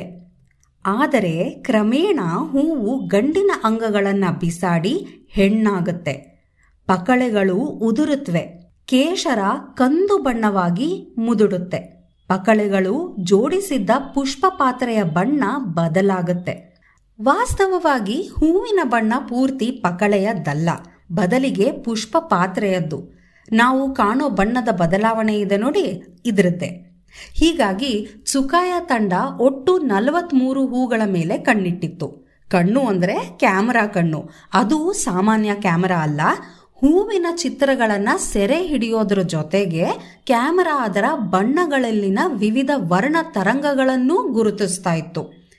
ವರ್ಣಗಳನ್ನು ಅವುಗಳ ತರಂಗಾಂತರಗಳಿಂದ ಗುರುತಿಸಬಹುದು. ಬಿಳಿಯ ಬಣ್ಣದಲ್ಲಿ ಕಾಮನಬಿಲ್ಲಿನ ವಿವಿಧ ವರ್ಣ ತರಂಗಗಳು ಕೂಡಿರುತ್ತವೆ ಅಲ್ವಾ? ಹಾಗೆ ಕಿತ್ತಳೆಯ ತರಂಗಾಂತರವೇ ಬೇರೆ, ಅಚ್ಚ ಕೆಂಪಿನ ತರಂಗಾಂತರವೇ ಬೇರೆ. ಹೀಗೆ ವಿವಿಧ ತರಂಗಾಂತರಗಳನ್ನು ಅಳೆದು ಅವು ಹೂವಿನ ಬೆಳವಣಿಗೆಯ ವಿವಿಧ ಹಂತಗಳಲ್ಲಿ ಏನಾಗುತ್ತೆ ಅಂತ ಸುಕಾಯ ತಂಡ ಗಮನಿಸ್ತು. ವಿಚಿತ್ರ ಅಂದರೆ ಆರಂಭದಲ್ಲಿ ಕಿತ್ತಳೆಯದ್ದಾಗಿದ್ದ ತರಂಗಾಂತರಗಳು ಅನಂತರ ಊದವಾದುವಂತೆ. ಹೂವು ಪೂರ್ಣವಾಗಿ ಹೆಣ್ಣಿನ ಅಂಗಗಳನ್ನು ತೊಟ್ಟ ನಂತರ ಅಚ್ಚ ಕೆಂಪಾದುವಂತೆ, ಅನಂತರ ಮರಳಿ ಬಣ್ಣ ಬದಲಿಸಿ ಕಿತ್ತಳೆ ಆದುವಂತೆ. ಹೀಗೆ ಬಿಳಿಯಿಂದ ಇನ್ನೊಂದು ಬಣ್ಣವಾಗಿ ಮುದುಡದೆ ಮರಳಿ ಮೊದಲಿನ ಬಣ್ಣಕ್ಕೆ ಹೂವು ಮರಳಿತು ಅಂತ ಇವರು ಗುರುತಿಸಿದ್ದಾರೆ. ಇದೂ ಕೂಡ ಸುಮ್ಮನೆ ಆಗುವುದಿಲ್ಲ ಅಂತ ಸುಕಾಯ ತಂಡ ಪತ್ತೆ ಮಾಡಿದೆ. ಎಲ್ಲ ಹೂಗಳು ಏಕಕಾಲದಲ್ಲಿ ಬಣ್ಣ ಬದಲಿಸುವುದಿಲ್ಲ. ಅವು ಬಣ್ಣ ಬದಲಿಸುವ ಸಮಯದಲ್ಲಿ ಇನ್ನೇನೇನೋ ಬದಲಾವಣೆಗಳಾಗುತ್ತೆ ಅಂತ ಗಮನಿಸಿದ್ದಾರೆ. ಎಲ್ಲ ಹೂಗಳು ಕಿತ್ತಳೆ ಬಣ್ಣಕ್ಕೆ ತಿರುಗುವಾಗ ಮಕರಂದದ ಸೋರಿಕೆ ಹೆಚ್ಚಂತೆ. ಹೂವು ಹೆಣ್ಣಿನ ಸ್ಥಿತಿಯಲ್ಲಿದೆಯೋ ಗಂಡಿನ ಸ್ಥಿತಿಯಲ್ಲಿದೆಯೋ ಎನ್ನುವುದಕ್ಕಿಂತ ಅದರ ಬಣ್ಣ ಕಿತ್ತಳೆಯೋ ಕೆಂಪು ಎನ್ನುವುದರ ಜೊತೆಗೆ ಮಕರಂದದ ಸೋರಿಕೆ ಕೂಡ ತಾಳೆಯಾಗುತ್ತೆ. ಅಂದರೆ ಮಕರಂದಕ್ಕೂ ಬಣ್ಣ ಬದಲಾವಣೆಗೂ ಏನೇನೂ ಸಂಬಂಧ ಇಲ್ಲ. ಹೋಗ್ಲಿ, ಈ ಬಣ್ಣದ ಬದಲಾವಣೆಗಳು ಹೂವಿನಲ್ಲಾಗುತ್ತಿರುವ ಅಂಗಗಳ ರಚನೆಯಿಂದಾಗುತ್ತವೆಯೋ ಎಂದರೆ ಅದೂ ಅಲ್ಲ. ಸೂಕ್ಷ್ಮ ದರ್ಶಕದಲ್ಲಿ ಈ ಬಣ್ಣಗಳಿರುವ ಜೀವಕೋಶಗಳ ಸಂಖ್ಯೆಯಲ್ಲಿ ಹೆಚ್ಚು ಕಡಿಮೆ ಆಗಿರಲಿಲ್ಲ. ಅಂದರೆ ಬಣ್ಣದ ಬದಲಾವಣೆ ಕೇವಲ ಜೀವಕೋಶಗಳಲ್ಲಾಗುತ್ತಿರುವ ಚಟುವಟಿಕೆಯಿಂದ ಇರಬೇಕು. ಇದು ಕೇವಲ ತರ್ಕ ಅಲ್ಲ. ಪರೀಕ್ಷೆಗಳು ಕಿತ್ತಳೆ ಬಣ್ಣ ತೋರುವಾಗಷ್ಟೇ ಕೆರಾಟಿನೈಡ್ ಎನ್ನೋ ಬಣ್ಣದ ವಸ್ತುಗಳು ಹೆಚ್ಚಾಗುತ್ತವೆ ಎಂಬುದನ್ನು ಇವರು ಪತ್ತೆ ಮಾಡಿದ್ದಾರೆ.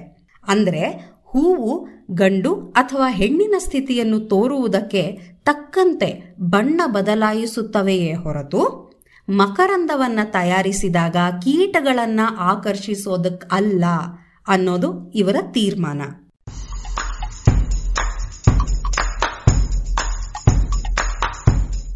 ನಿಮಗೆ ಗೊತ್ತೇ, ಶನಿಗ್ರಹ ಭೂಮಿಗಿಂತಲೂ 9 ಪಟ್ಟು ದೊಡ್ಡದು. ಆದರೆ ಅದರ ತುಂಬ ಅನಿಲವೇ ಇರುವುದರಿಂದ ಬಹಳ ಹಗುರ. ಎಷ್ಟು ಹಗುರ ಎಂದರೆ ಅದನ್ನು ಇಡಬಲ್ಲಷ್ಟು ದೊಡ್ಡ ಕೊಳವೊಂದು ನಮ್ಮ ಬಳಿ ಇದ್ದಿದ್ದರೆ ಅಥವಾ ಸಾಗರ ಇದ್ದಿದ್ದರೆ ಶನಿಗ್ರಹ ಅದರಲ್ಲಿ ಸರಾಗವಾಗಿ ತೇಲುತ್ತಿತ್ತು.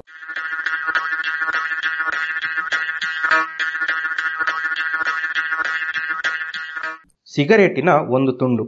ಸಿಗರೇಟು ಸೇದುವುದೇ ಅಪಾಯಕಾರಿ ಎಂದರೆ ಸೇದುವವರು ಅದು ನಮ್ಮಿಷ್ಟ, ಖಾಸಗಿ ಅಭ್ಯಾಸ, ನೀವು ಚಹಾ ಕುಡಿಯುವುದಿಲ್ಲವೇ ಎಂದು ಸಮಜಾಯಿಷಿ ನೀಡುವುದು ಉಂಟು. ಅದೂ ನಿಜವೇ, ಅದೊಂದು ದುಶ್ಚಟವಾದರೂ ಖಾಸಗಿ ಚಟ, ಸೇದಿದವನಿಗೆ ಅಥವಾ ಅವನ ಬಳಿ ಇದ್ದವರಿಗೆ ತೊಂದರೆ ಕೊಡುವಂಥವು. ಹೀಗಾಗಿಯೇ ಧೂಮಪಾನ ಮಾಡುವವರಿಗೆಂದೇ ಪ್ರತ್ಯೇಕ ಕೋಣೆಗಳು, ಮೂಲೆಗಳನ್ನು ವ್ಯವಸ್ಥೆ ಮಾಡಿಬಿಟ್ಟಿದ್ದಾರೆ.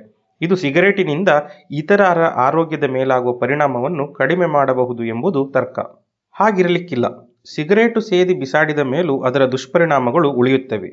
ಕೇವಲ ಸೇದಿದವರನ್ನಷ್ಟೇ ಅಲ್ಲ, ಅವರಿಂದ ಬಲು ದೂರದಲ್ಲಿರುವ ಜನರನ್ನು, ಈ ದುರಭ್ಯಾಸವೇ ಇಲ್ಲದ ಮುಗ್ಧ ಪ್ರಾಣಿಗಳನ್ನೂ ಕಾಡುತ್ತವೆ ಎನ್ನುವುದೇ science of the total environment ಪತ್ರಿಕೆಯಲ್ಲಿ ಪ್ರಕಟವಾಗಿರುವ ಸಂಕ್ಷಿಪ್ತ ವಿಶ್ಲೇಷಣೆ.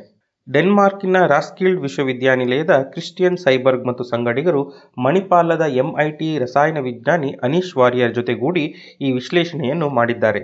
ಈ ವಿಶ್ಲೇಷಣೆಯ ಪ್ರಕಾರ ಸಿಗರೇಟು ಸೇದಿ ಬಿಸಾಡಿದ ತುಂಡಿನಲ್ಲಿರುವ ಶೋಧಕ ಅರ್ಥಾತ್ ಫಿಲ್ಟರು ಹೊಗೆ ಸೇವಿಸಿದವರಿಗಷ್ಟೇ ಅಲ್ಲ, ಇಡೀ ಜಗತ್ತಿಗೆ, ಜೀವಜಾಲಕ್ಕೆ ಕುತ್ತು ತರುವಂಥದ್ದಂತೆ.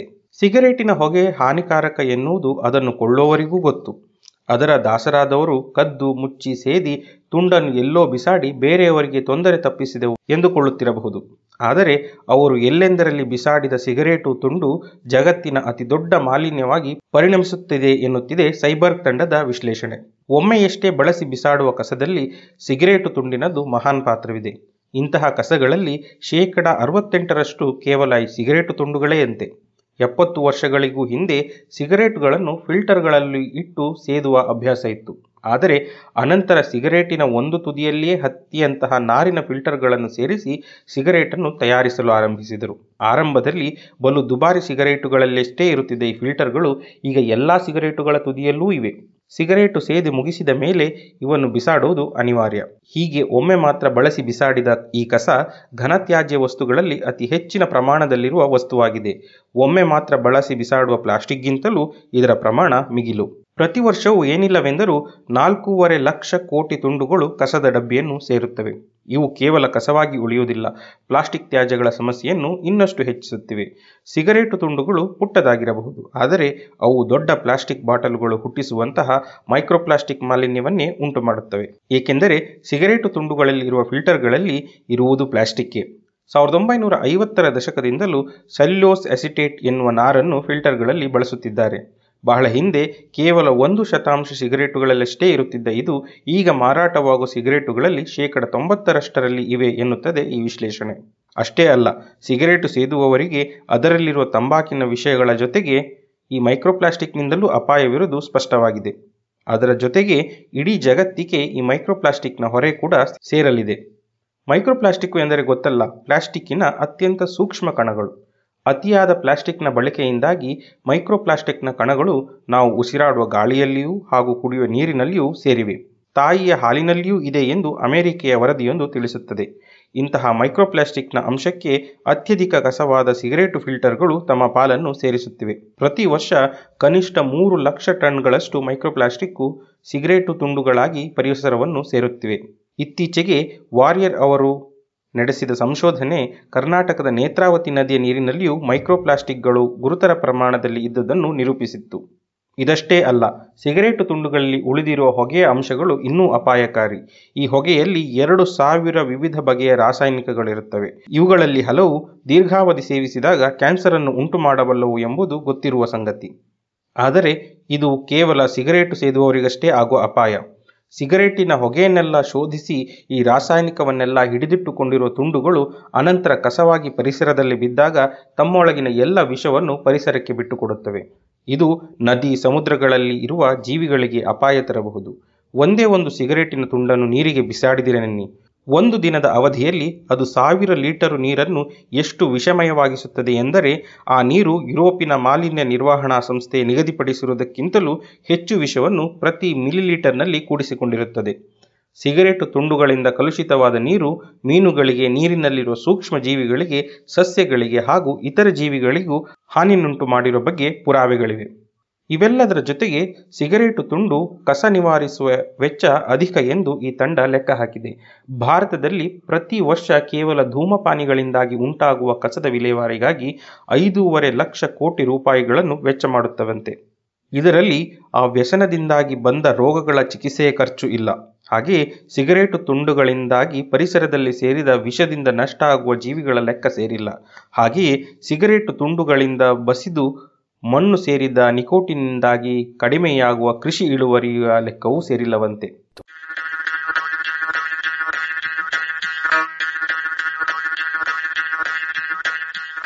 ವಾರದ ವಿಜ್ಞಾನಿ ಆಂಡ್ರೆ ಮೇರಿ ಆಂಪಿಯರ್ ವಿದ್ಯುತ್ತು ಹಾಗೂ ಕಾಂತ ಶಕ್ತಿಯ ನಡುವಣ ಸಂಬಂಧವನ್ನು ಗಣಿತ ರೂಪದಲ್ಲಿ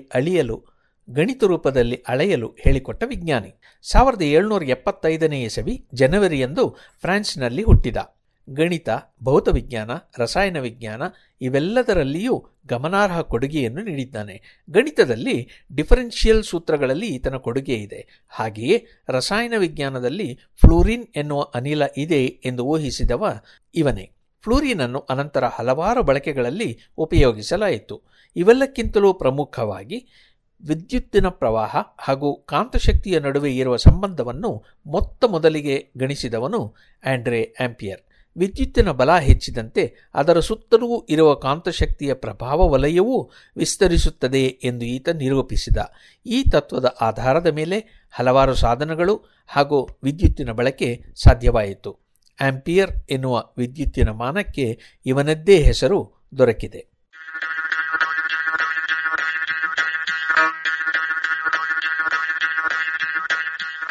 ಬೀಗಲ್ ಸಾಹಸಯಾನ ಸಂಚಿಕೆ 162. ಡಿಸೆಂಬರ್ 22. ಬೆಳಗ್ಗೆ ಎದ್ದವನೇ ಒಂದು ನಡೆ ಹೋದೆ. ಆದರೆ ಆ ಪ್ರದೇಶದಲ್ಲಿ ನಡೆಯುವುದು ಸುಲಭವಲ್ಲ ಎನ್ನುವುದು ಅಲ್ಪ ಸಮಯದಲ್ಲಿಯೇ ಅರ್ಥವಾಯಿತು. ಎಲ್ಲ ಗುಡ್ಡಗಳ ಮೇಲೂ ಜರಿಗಿಡಗಳು ದಟ್ಟವಾಗಿದ್ದುವು. ಜೊತೆಗೆ ಸಿಪ್ರೆಸ್ಸಿನಂತೆಯೇ ತಳಮಟ್ಟದಲ್ಲಿ ಬೆಳೆದ ಒಂದು ಪೊದೆಗಿಡವಿತ್ತು. ಬಹಳ ಕಡಿಮೆ ನೆಲವನ್ನು ಶುಚಿಗೊಳಿಸಿ ಕೃಷಿಗೆ ಬಳಸುತ್ತಿದ್ದರು. ಹೀಗಾಗಿ ನಾನು ಸಮುದ್ರ ತೀರದಲ್ಲಿ ನಡೆಯಲು ಹೋದೆ. ಆದರೆ ಎಡಕ್ಕೆ ತಿರುಗಿದರೂ ಬಲಕ್ಕೆ ಹೋದರೂ ಅಲ್ಪ ಸಮಯದಲ್ಲಿಯೇ ಆಳವಾದ ಉಪ್ಪು ನೀರಿನ ತೊರೆಗಳು ಅಡ್ಡಗಟ್ಟುತ್ತಿದ್ದುವು. ಚಿಲಿಯಲ್ಲಿಯಂತೆಯೇ ಇಲ್ಲಿನ ಕೊಲ್ಲಿಯಲ್ಲಿ ವಾಸಿಸುವ ಜನರ ನಡುವಿನ ಸಂಪರ್ಕ ಹೆಚ್ಚು ಕಡಿಮೆ ದೋಣಿಗಳ ಮೂಲಕವೇ ಆಗುತ್ತಿತ್ತು. ನಾನು ಏರಿದ ಪ್ರತಿಯೊಂದು ಗುಡ್ಡದಲ್ಲಿಯೂ ಒಮ್ಮೆ ಕೋಟೆ ಕಟ್ಟಲಾಗಿತ್ತು ಎನ್ನುವುದು ಅಚ್ಚರಿಯನ್ನು ತಂದಿತು. ಗುಡ್ಡದ ತುದಿಗಳಲ್ಲಿ ಮೆಟ್ಟಿಲುಗಳನ್ನು ಅಥವಾ ಒಂದರ ಮೇಲೊಂದು ಎನ್ನುವಂತೆ ಅಂಗಳಗಳನ್ನು ಕೆತ್ತಲಾಗಿತ್ತು. ಹಲವೆಡೆ ಇವುಗಳ ಬದಿಯನ್ನು ಆಳವಾದ ಕಂದಕಗಳು ರಕ್ಷಿಸಿದ್ದುವು. ಅಲ್ಲಿನ ಪ್ರಮುಖ ಗುಡ್ಡಗಳ ನೆತ್ತಿಗಳೆಲ್ಲವೂ ಇದೇ ರೀತಿಯಲ್ಲಿ ಕೃತಕವಾದೊಂದು ಸ್ವರೂಪವನ್ನು ತೋರಿದುದನ್ನು ನಾನು ಆನಂತರ ಗಮನಿಸಿದೆ. ಇವನ್ನು ಪಾ ಎನ್ನುತ್ತಾರೆ. ಕ್ಯಾಪ್ಟನ್ ಕುಕ್ ಇವನ್ನು ಬಹಳಷ್ಟು ಬಾರಿ ಹಿಪ್ಪ ಎಂದು ಹೇಳಿದ್ದನಷ್ಟೇ. ಇವು ಎರಡೂ ಒಂದೇ. ಕುಕ್ ಹೇಳಿದ ಪದದಲ್ಲಿ ವಿಶೇಷಣವೊಂದು ಸೇರಿಕೊಂಡಿತ್ತು ಎನ್ನುವುದಷ್ಟೇ ವ್ಯತ್ಯಾಸ. ಅಲ್ಲಿದ್ದ ಕಪ್ಪೆಚಿಪ್ಪುಗಳು ಹಾಗೂ ಗುಂಡಿಗಳು ಪಾಗಳು ಹಿಂದೆ ಬಳಕೆಯಲ್ಲಿದ್ದುವು ಎಂದು ನಿರೂಪಿಸಿದುವು. ಗೆಣಸನ್ನು ಅಲ್ಲಿ ದಾಸ್ತಾನಿಡಲಾಗುತ್ತಿತ್ತೆಂದು ನನಗೆ ಯಾರೋ ಹೇಳಿದರು. ಈ ಬೆಟ್ಟಗಳ ಮೇಲೆ ನೀರು ಇರುತ್ತಿರಲಿಲ್ಲವಾದ್ದರಿಂದ ಬಹುದೀರ್ಘವಾಗಿ ದಾಳಿ ಮಾಡಲಾಗುತ್ತಿರಲಿಲ್ಲ. ಏನಿದ್ದರೂ ಕೊಳ್ಳೆ ಹೊಡೆಯಲೆಂದೇ ಕ್ಷಿಪ್ರವಾಗಿ ದಾಳಿ ಮಾಡಬಹುದಿತ್ತಷ್ಟೆ. ಒಂದರ ಮೇಲೊಂದರಂತಿದ್ದ ಮಟ್ಟಸವಾದ ಅಂಗಳಗಳು ಇದಕ್ಕೆ ಒಳ್ಳೆಯ ಕಾಪು ನೀಡಿದ್ದುವು. ಈಗ ಸಿಡಿಮದ್ದುಗಳ ಪರಿಚಯವಾಗಿದ್ದು ಈ ಕಾಳಗಗಳ ಸ್ವರೂಪವನ್ನೇ ಬದಲಿಸಿಬಿಟ್ಟಿದೆ. ಈಗ ಗುಡ್ಡಗಳಲ್ಲಿ ಹೀಗೆ ತೆರೆದ ಜಾಗಗಳಲ್ಲಿ ಇರುವುದರಿಂದ ಪ್ರಯೋಜನವಿಲ್ಲ, ಅಪಾಯ ಇನ್ನೂ ಹೆಚ್ಚು. ಇದರಿಂದಾಗಿ ಪಾಗಳನ್ನು ಇಂದು ಸಮತಟ್ಟಾದ ಬಯಲುಗಳಲ್ಲಿ ಕಟ್ಟಲಾಗುತ್ತಿದೆ. ದಪ್ಪವಾದ ಎತ್ತರದ ಕಂಬಗಳನ್ನು ಜೋಡಿ ಜೋಡಿಯಾಗಿ ವಕ್ರವಾದ ರೇಖೆಯಲ್ಲಿ ಪ್ರತಿಯೊಂದು ಭಾಗವನ್ನು ಸುತ್ತುವರಿಯುವಂತೆ ಗೋಡೆ ಕಟ್ಟುತ್ತಾರೆ. ಇದರೊಳಗಿನ ಅಂಗಳದಲ್ಲಿ ಮಣ್ಣಿನ ದಿಬ್ಬವೊಂದನ್ನು ನಿರ್ಮಿಸಲಾಗುತ್ತದೆ. ಕಾವಲುಗಾರರು ಬಂದೂಕು ಹಿಡಿದೋ ಹಿಡಿಯದೆಯೋ ಅದರ ಹಿಂದೆ ರಕ್ಷಣೆ ಪಡೆಯುತ್ತಾರೆ. ನೆಲಮಟ್ಟದಲ್ಲಿ ಬೇಲಿಯ ಕೆಲವೆಡೆ ಕಮಾನುಗಳಿರುತ್ತವೆ. ಇವುಗಳ ಮೂಲಕ ಕಾವಲುಗಾರರು ತೆವಳಿಕೊಂಡು ಹೊರಬಂದು ಶತ್ರುವನ್ನು ಎದುರಿಸಬಹುದು. ಇದನ್ನೆಲ್ಲ ನನಗೆ ವಿವರಿಸಿದ ರೆವರೆಂಡ್ ಡಬ್ಲ್ಯೂ ವಿಲಿಯಮ್ಸ್ ಒಂದು ಪಾದಲ್ಲಿ ಬೇಲಿಯ ಒಳಗೋಡೆಯಲ್ಲಿ ಊರೆಗಳನ್ನು ಮೊನಚಾದ ಈಟಿಗಳನ್ನು ಹೊಂದಿಸಿದ್ದನ್ನು ಕಂಡಿದ್ದೆ ಎಂದು ತಿಳಿಸಿದರು. ಅದರ ಉಪಯೋಗವೇನೆಂದು ಕೇಳಿದಾಗ ತಮ್ಮವರಲ್ಲಿ ಒಬ್ಬರೋ ಇಬ್ಬರೋ ಗುಂಡು ತಗಲಿ ಸತ್ತಾಗ ಅವರ ಅಕ್ಕಪಕ್ಕದವರು ದೇಹವನ್ನು ಕಂಡು ಹಿಂಜರಿಯದೇ ಇರಲಿ ಎಂದು ವಿವರಿಸಿದ. ನ್ಯೂಜಿಲೆಂಡಿನ ಮಂದಿ ಈ ಪಾಗಳನ್ನು ಪಕ್ಕಾ ರಕ್ಷಣೆ ಎಂದು ಪರಿಗಣಿಸುತ್ತಾರೆ.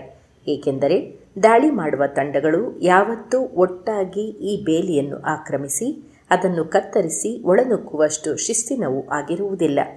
ಬುಡಕಟ್ಟಿನ ತಂಡವೊಂದು ಕಾಳಗಕ್ಕೆ ಹೋದಾಗ ಮುಖಂಡನು ಒಂದು ಗುಂಪನ್ನು ಈ ಕಡೆಗೆ ಇನ್ನೊಂದನ್ನು ಆ ಕಡೆಗೆ ಕಳುಹಿಸಲಾರ.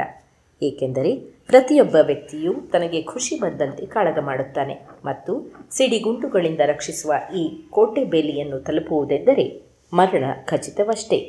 ನ್ಯೂಜಿಲೆಂಡರುಗಳಷ್ಟು ಕಾಳಗ ಜೀವಿಗಳು ಬಹುಶಃ ಪ್ರಪಂಚದ ಬೇರೆ ಯಾವುದೇ ಪ್ರದೇಶದಲ್ಲಿ ಇರಲಾರರು ಎಂದು ನನಗೆ ಅನಿಸಿದೆ. ಹೊಸದೊಂದು ಹಡಗನ್ನು ಕಂಡ ತಕ್ಷಣವೇ ಕಾಣುವ ಅವರ ನಡವಳಿಕೆ ಇದನ್ನು ನಿರೂಪಿಸುತ್ತದೆ. ಕ್ಯಾಪ್ಟನ್ ಕುಕ್ ಇದನ್ನು ಚೆನ್ನಾಗಿ ವಿವರಿಸಿದ್ದ. ಅಂತಹ ಹೊಸದೊಂದು ವಸ್ತುವನ್ನು ಕಂಡ ಕೂಡಲೇ ಕಲ್ಲುಗಳ ಮಳೆಯನ್ನು ಸುರಿಸುವುದು ಹಾಗೂ ತೀರಕ್ಕೆ ಬನ್ನಿ ನೋಡೋಣ, ನಿಮ್ಮನ್ನೆಲ್ಲ ತಿಂದು ಬಿಡುತ್ತೇವೆ ಎಂಬ ಧಾರ್ಷ್ಟ್ಯವನ್ನು ತೋರುವ ಅವರ ಧೈರ್ಯ ಅಸಾಮಾನ್ಯ. ಅವರ ಆಚರಣೆಗಳಲ್ಲಿಯೂ ಯುದ್ಧ ಮಾಡಿದಷ್ಟೇ ಹುರುಪು ಕಾಣುತ್ತದೆ. ಅತಿ ಪುಟ್ಟ ನಡವಳಿಕೆಯಲ್ಲಿಯೂ ಇದು ಕಾಣುತ್ತದೆ.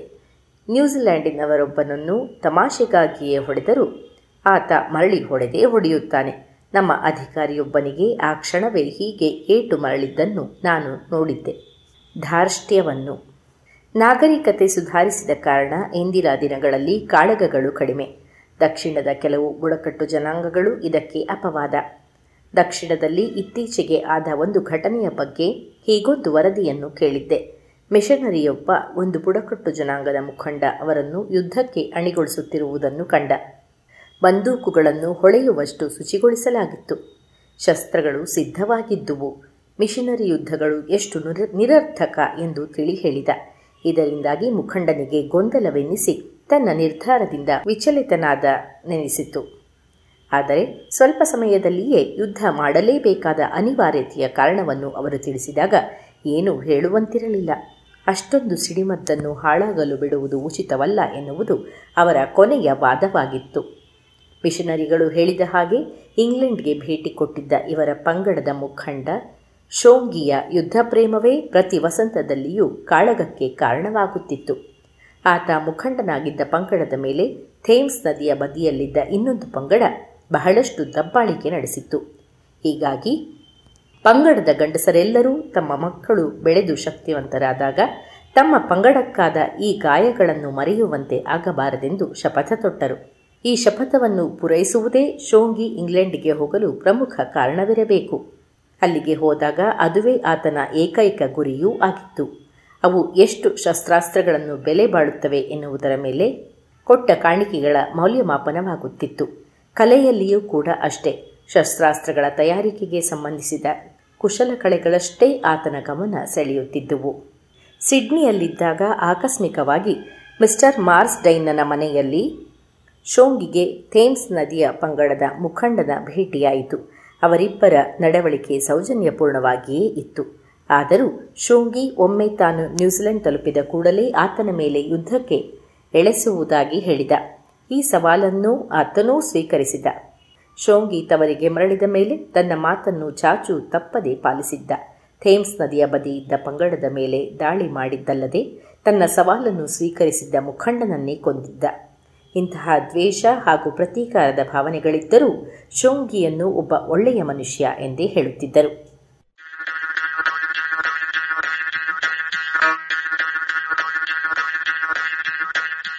ಇದು ಇಂದಿನ ಜಾಣ ಸುದ್ದಿ. ಸಲಹೆ ಸಂದೇಹಗಳೇನಾದರೂ ಇದ್ದಲ್ಲಿ ನೇರವಾಗಿ ವಾಟ್ಸಪ್ಪು ಇಲ್ಲವೇ ಧ್ವನಿ ಸಂದೇಶವನ್ನು 9886640328 ಈ ನಂಬರಿಗೆ ಕಳಿಸಬಹುದು. ಜಾಣಸುದ್ದಿಯ ರಚನೆ ಕೊಳ್ಳೇಗಾಲ ಶರ್ಮಾ, ಧ್ವನಿ ಶ್ರೀಮತಿ ಲಕ್ಷ್ಮಿ ವಿ, ಧ್ವನಿ ಶ್ರೀಮತಿ ಲಕ್ಷ್ಮಿ ವಿ, ಶರತ್ ಬಿಜೂರು, ಶ್ರೀಮತಿ ಭಾರತಿ ಹಾಗೂ ಶ್ರೀ ಕೊಳ್ಳೇಗಾಲ ಶರ್ಮಾ.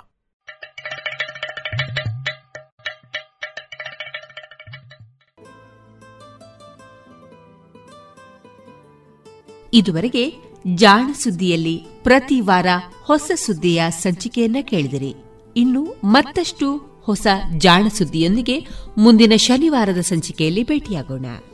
ಈ ಕಾರ್ಯಕ್ರಮದ ಪ್ರಸ್ತುತಿ ಕೊಳ್ಳೇಗಾಲ ಶರ್ಮಾ.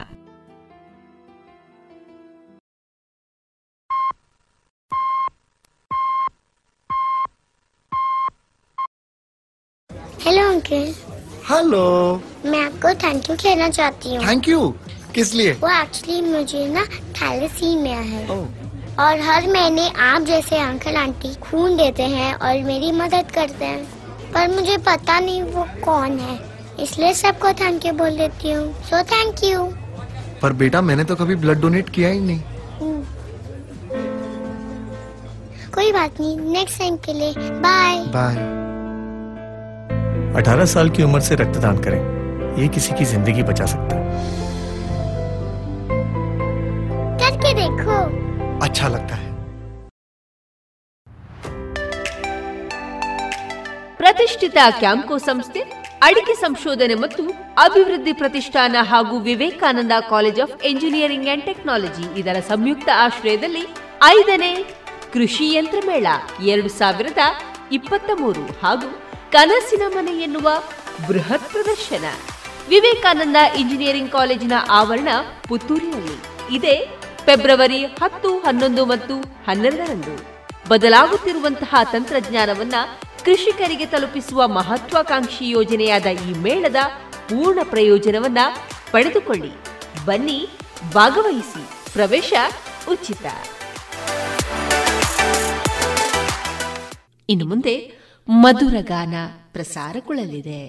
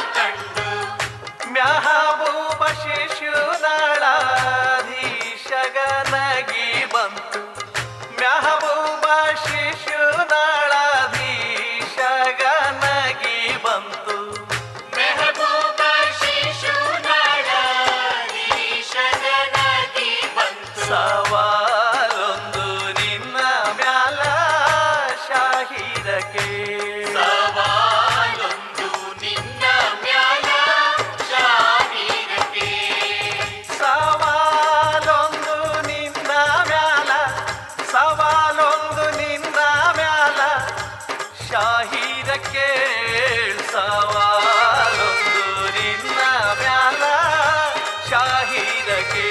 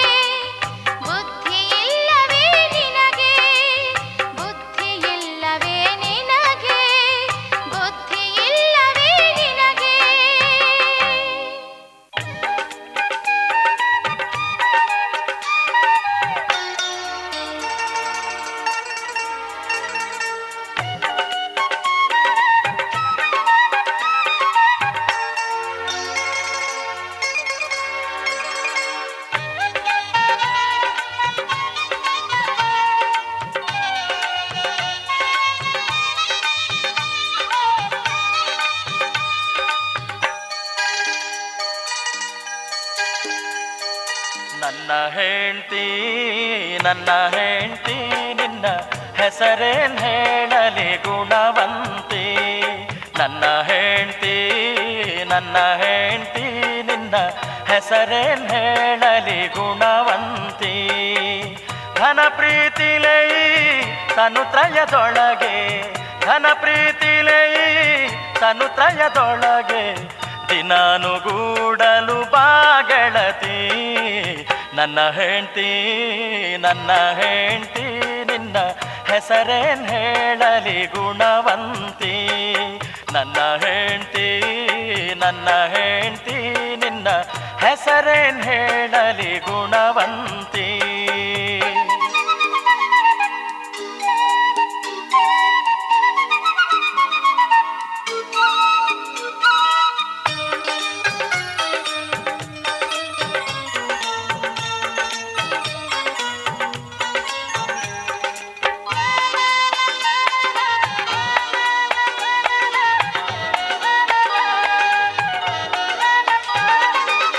ಮೊದಲಿಗೆ ತಾಯಾದಿ ನನ್ನ ಹೆಂಡ್ತಿ, ಮತ್ತ ಸದನಕ್ಕ ಸೊಸಿಯಾದಿ ನನ್ನ ಹೆಂಡ್ತಿ.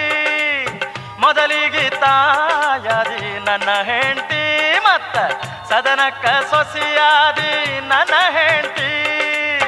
ಮುದದಿಂದ ಮೋಹಿಸಿ ಮಧುವ್ಯಾದವನಿಗೆ, ಮುದದಿಂದ ಮೋಹಿಸಿ ಮಧುವ್ಯಾದವನಿಗೆ ಬಗೆ ತಣಿಸಿದೆ ನನ್ನ ಹೆಂಡ್ತಿ. ನನ್ನ ಹೆಂಡ್ತಿ ನಿನ್ನ ಹೆಸರೇನು ಹೇಳಲಿ ಗುಣವಂತಿ. ನನ್ನ ಹೆಂಡ್ತಿ ನಿನ್ನ ಹೆಸರೇನು ಹೇಳಲಿ ಗುಣವಂತಿ.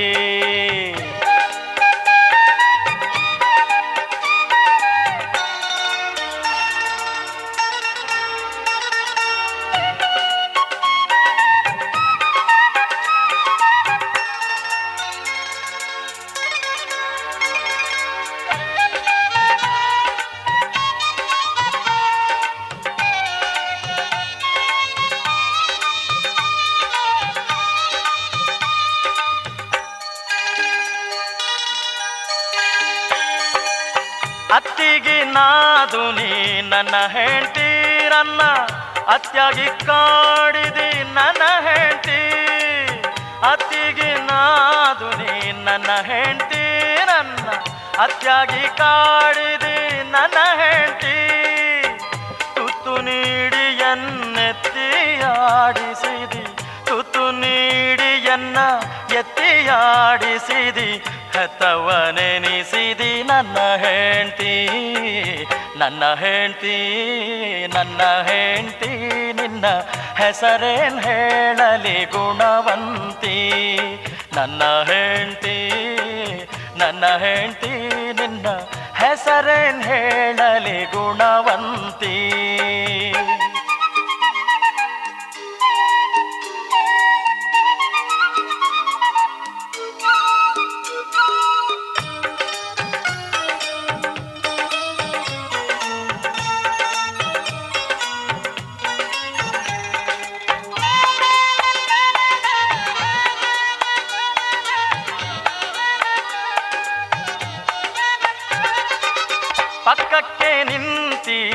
ನನ್ನ ಹೆಂಡ್ತಿ ಎನಗೆ ತಕ್ಕವಳೆನಿಸಿದಿ ನನ್ನ ಹೆಂಡ್ತಿ. ಪಕ್ಕಕ್ಕೆ ನಿಂತಿ ನನ್ನ ಹೆಂಡ್ತಿ ಎನಗೆ ತಕ್ಕವಳೆನಿಸಿದಿ ನನ್ನ ಹೆಂಡ್ತಿ.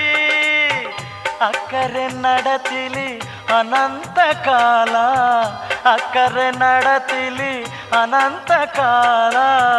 ಅಕ್ಕಾಗಿ ನಡೆಸಿದಿ ನನ್ನ ಹೆಂಡ್ತಿ. ನನ್ನ ಹೆಂಡ್ತಿ ನಿನ್ನ ಹೆಸರೇನು ಹೇಳಲಿ ಗುಣವಂತಿ. ನನ್ನ ಹೆಂಡ್ತಿ ನಿನ್ನ ಹೆಸರೇನು ಹೇಳಲಿ ಗುಣವಂತಿ.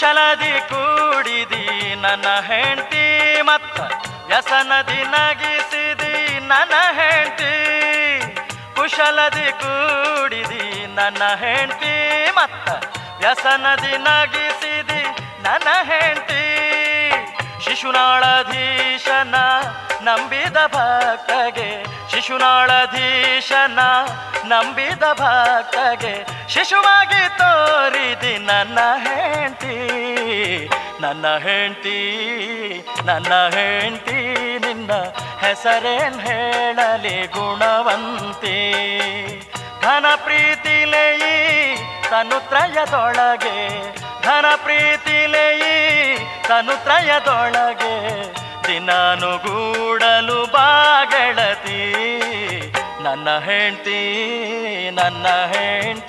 ನಿನ್ನ ಹೆಸರೇನು ಹೇಳಲಿ ಗುಣವಂತಿ ನಿನ್ನ ಹೆಸರೇನು ಹೇಳಲಿ ಗುಣವಂತಿ ನಿನ್ನ ಹೆಸರೇನು ಹೇಳಲಿ ಗುಣವಂತಿ. ಇದುವರೆಗೆ ಮಧುರ ಗಾನ ಪ್ರಸಾರವಾಯಿತು.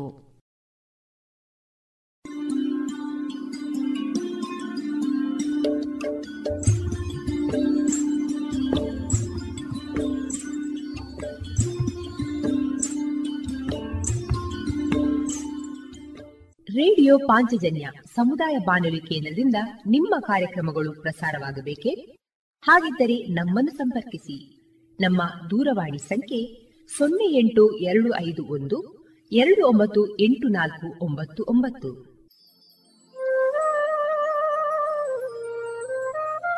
ಗಮನಿಸಿ ಕೇಳುವರೆ, ನಮ್ಮ ಕಾರ್ಯಕ್ರಮಗಳನ್ನು ವೆಬ್ಸೈಟ್ ಮೂಲಕ ಕೂಡ ಆಲಿಸಬಹುದು.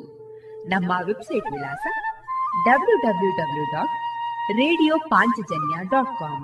ಇಲ್ಲಿ ಆರ್ಕೈವ್ಸ್ನ ಭಾಗಕ್ಕೆ ಹೋಗಿ ಕ್ಲಿಕ್ ಮಾಡಿದರೆ ಹಳೆ ಕಾರ್ಯಕ್ರಮಗಳನ್ನು ಕೂಡ ಆಲಿಸಬಹುದು. ಜೊತೆಗೆ ನಮ್ಮ ಪ್ರಸಾರವನ್ನು ಆಪ್ ಮೂಲಕವೂ ಕೇಳಬಹುದು. ಪ್ಲೇಸ್ಟೋರ್ನಲ್ಲಿ ಪಾಂಚಜನ್ಯ ಸರ್ಚ್ ಮಾಡಿ ಡೌನ್ಲೋಡ್ ಮಾಡಿಕೊಂಡು ತಮ್ಮ ಮೊಬೈಲ್ಗಳಿಗೆ ಇನ್ಸ್ಟಾಲ್ ಮಾಡಿದರೆ ರೇಡಿಯೋ ಪ್ರಸಾರದ ಕಾರ್ಯಕ್ರಮವನ್ನು ನೀವು ಆಲಿಸಬಹುದು.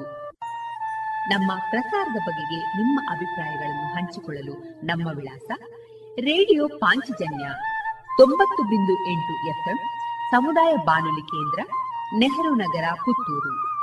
ನಮ್ಮ ದೂರವಾಣಿ ಸಂಖ್ಯೆ 08251298499. ಇಮೇಲ್ ವಿಳಾಸ ರೇಡಿಯೋ ಪಾಂಚಜನ್ಯ @gmail.com.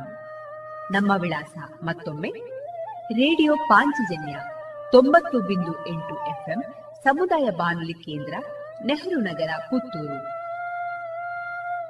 ನಮ್ಮ ದೂರವಾಣಿ ಸಂಖ್ಯೆ 08251298499. ಇಲ್ಲಿಗೆ ಈ ಹೊತ್ತಿನ ಪ್ರಸಾರ ಕಾರ್ಯಕ್ರಮವನ್ನ ಮುಕ್ತಾಯಗೊಳಿಸುತ್ತಿದ್ದೇವೆ. ಆತ್ಮೀಯ ಕೇಳುಗರಿಗೆಲ್ಲ ರೇಡಿಯೋ ಪಾಂಚಜನ್ಯದ ಬಳಗದ ಪರವಾಗಿ ನಾನು ತೇಜಸ್ವಿ ರಾಜೇಶ್ ಮಾಡುವ ಅನಂತ ವಂದನೆಗಳು.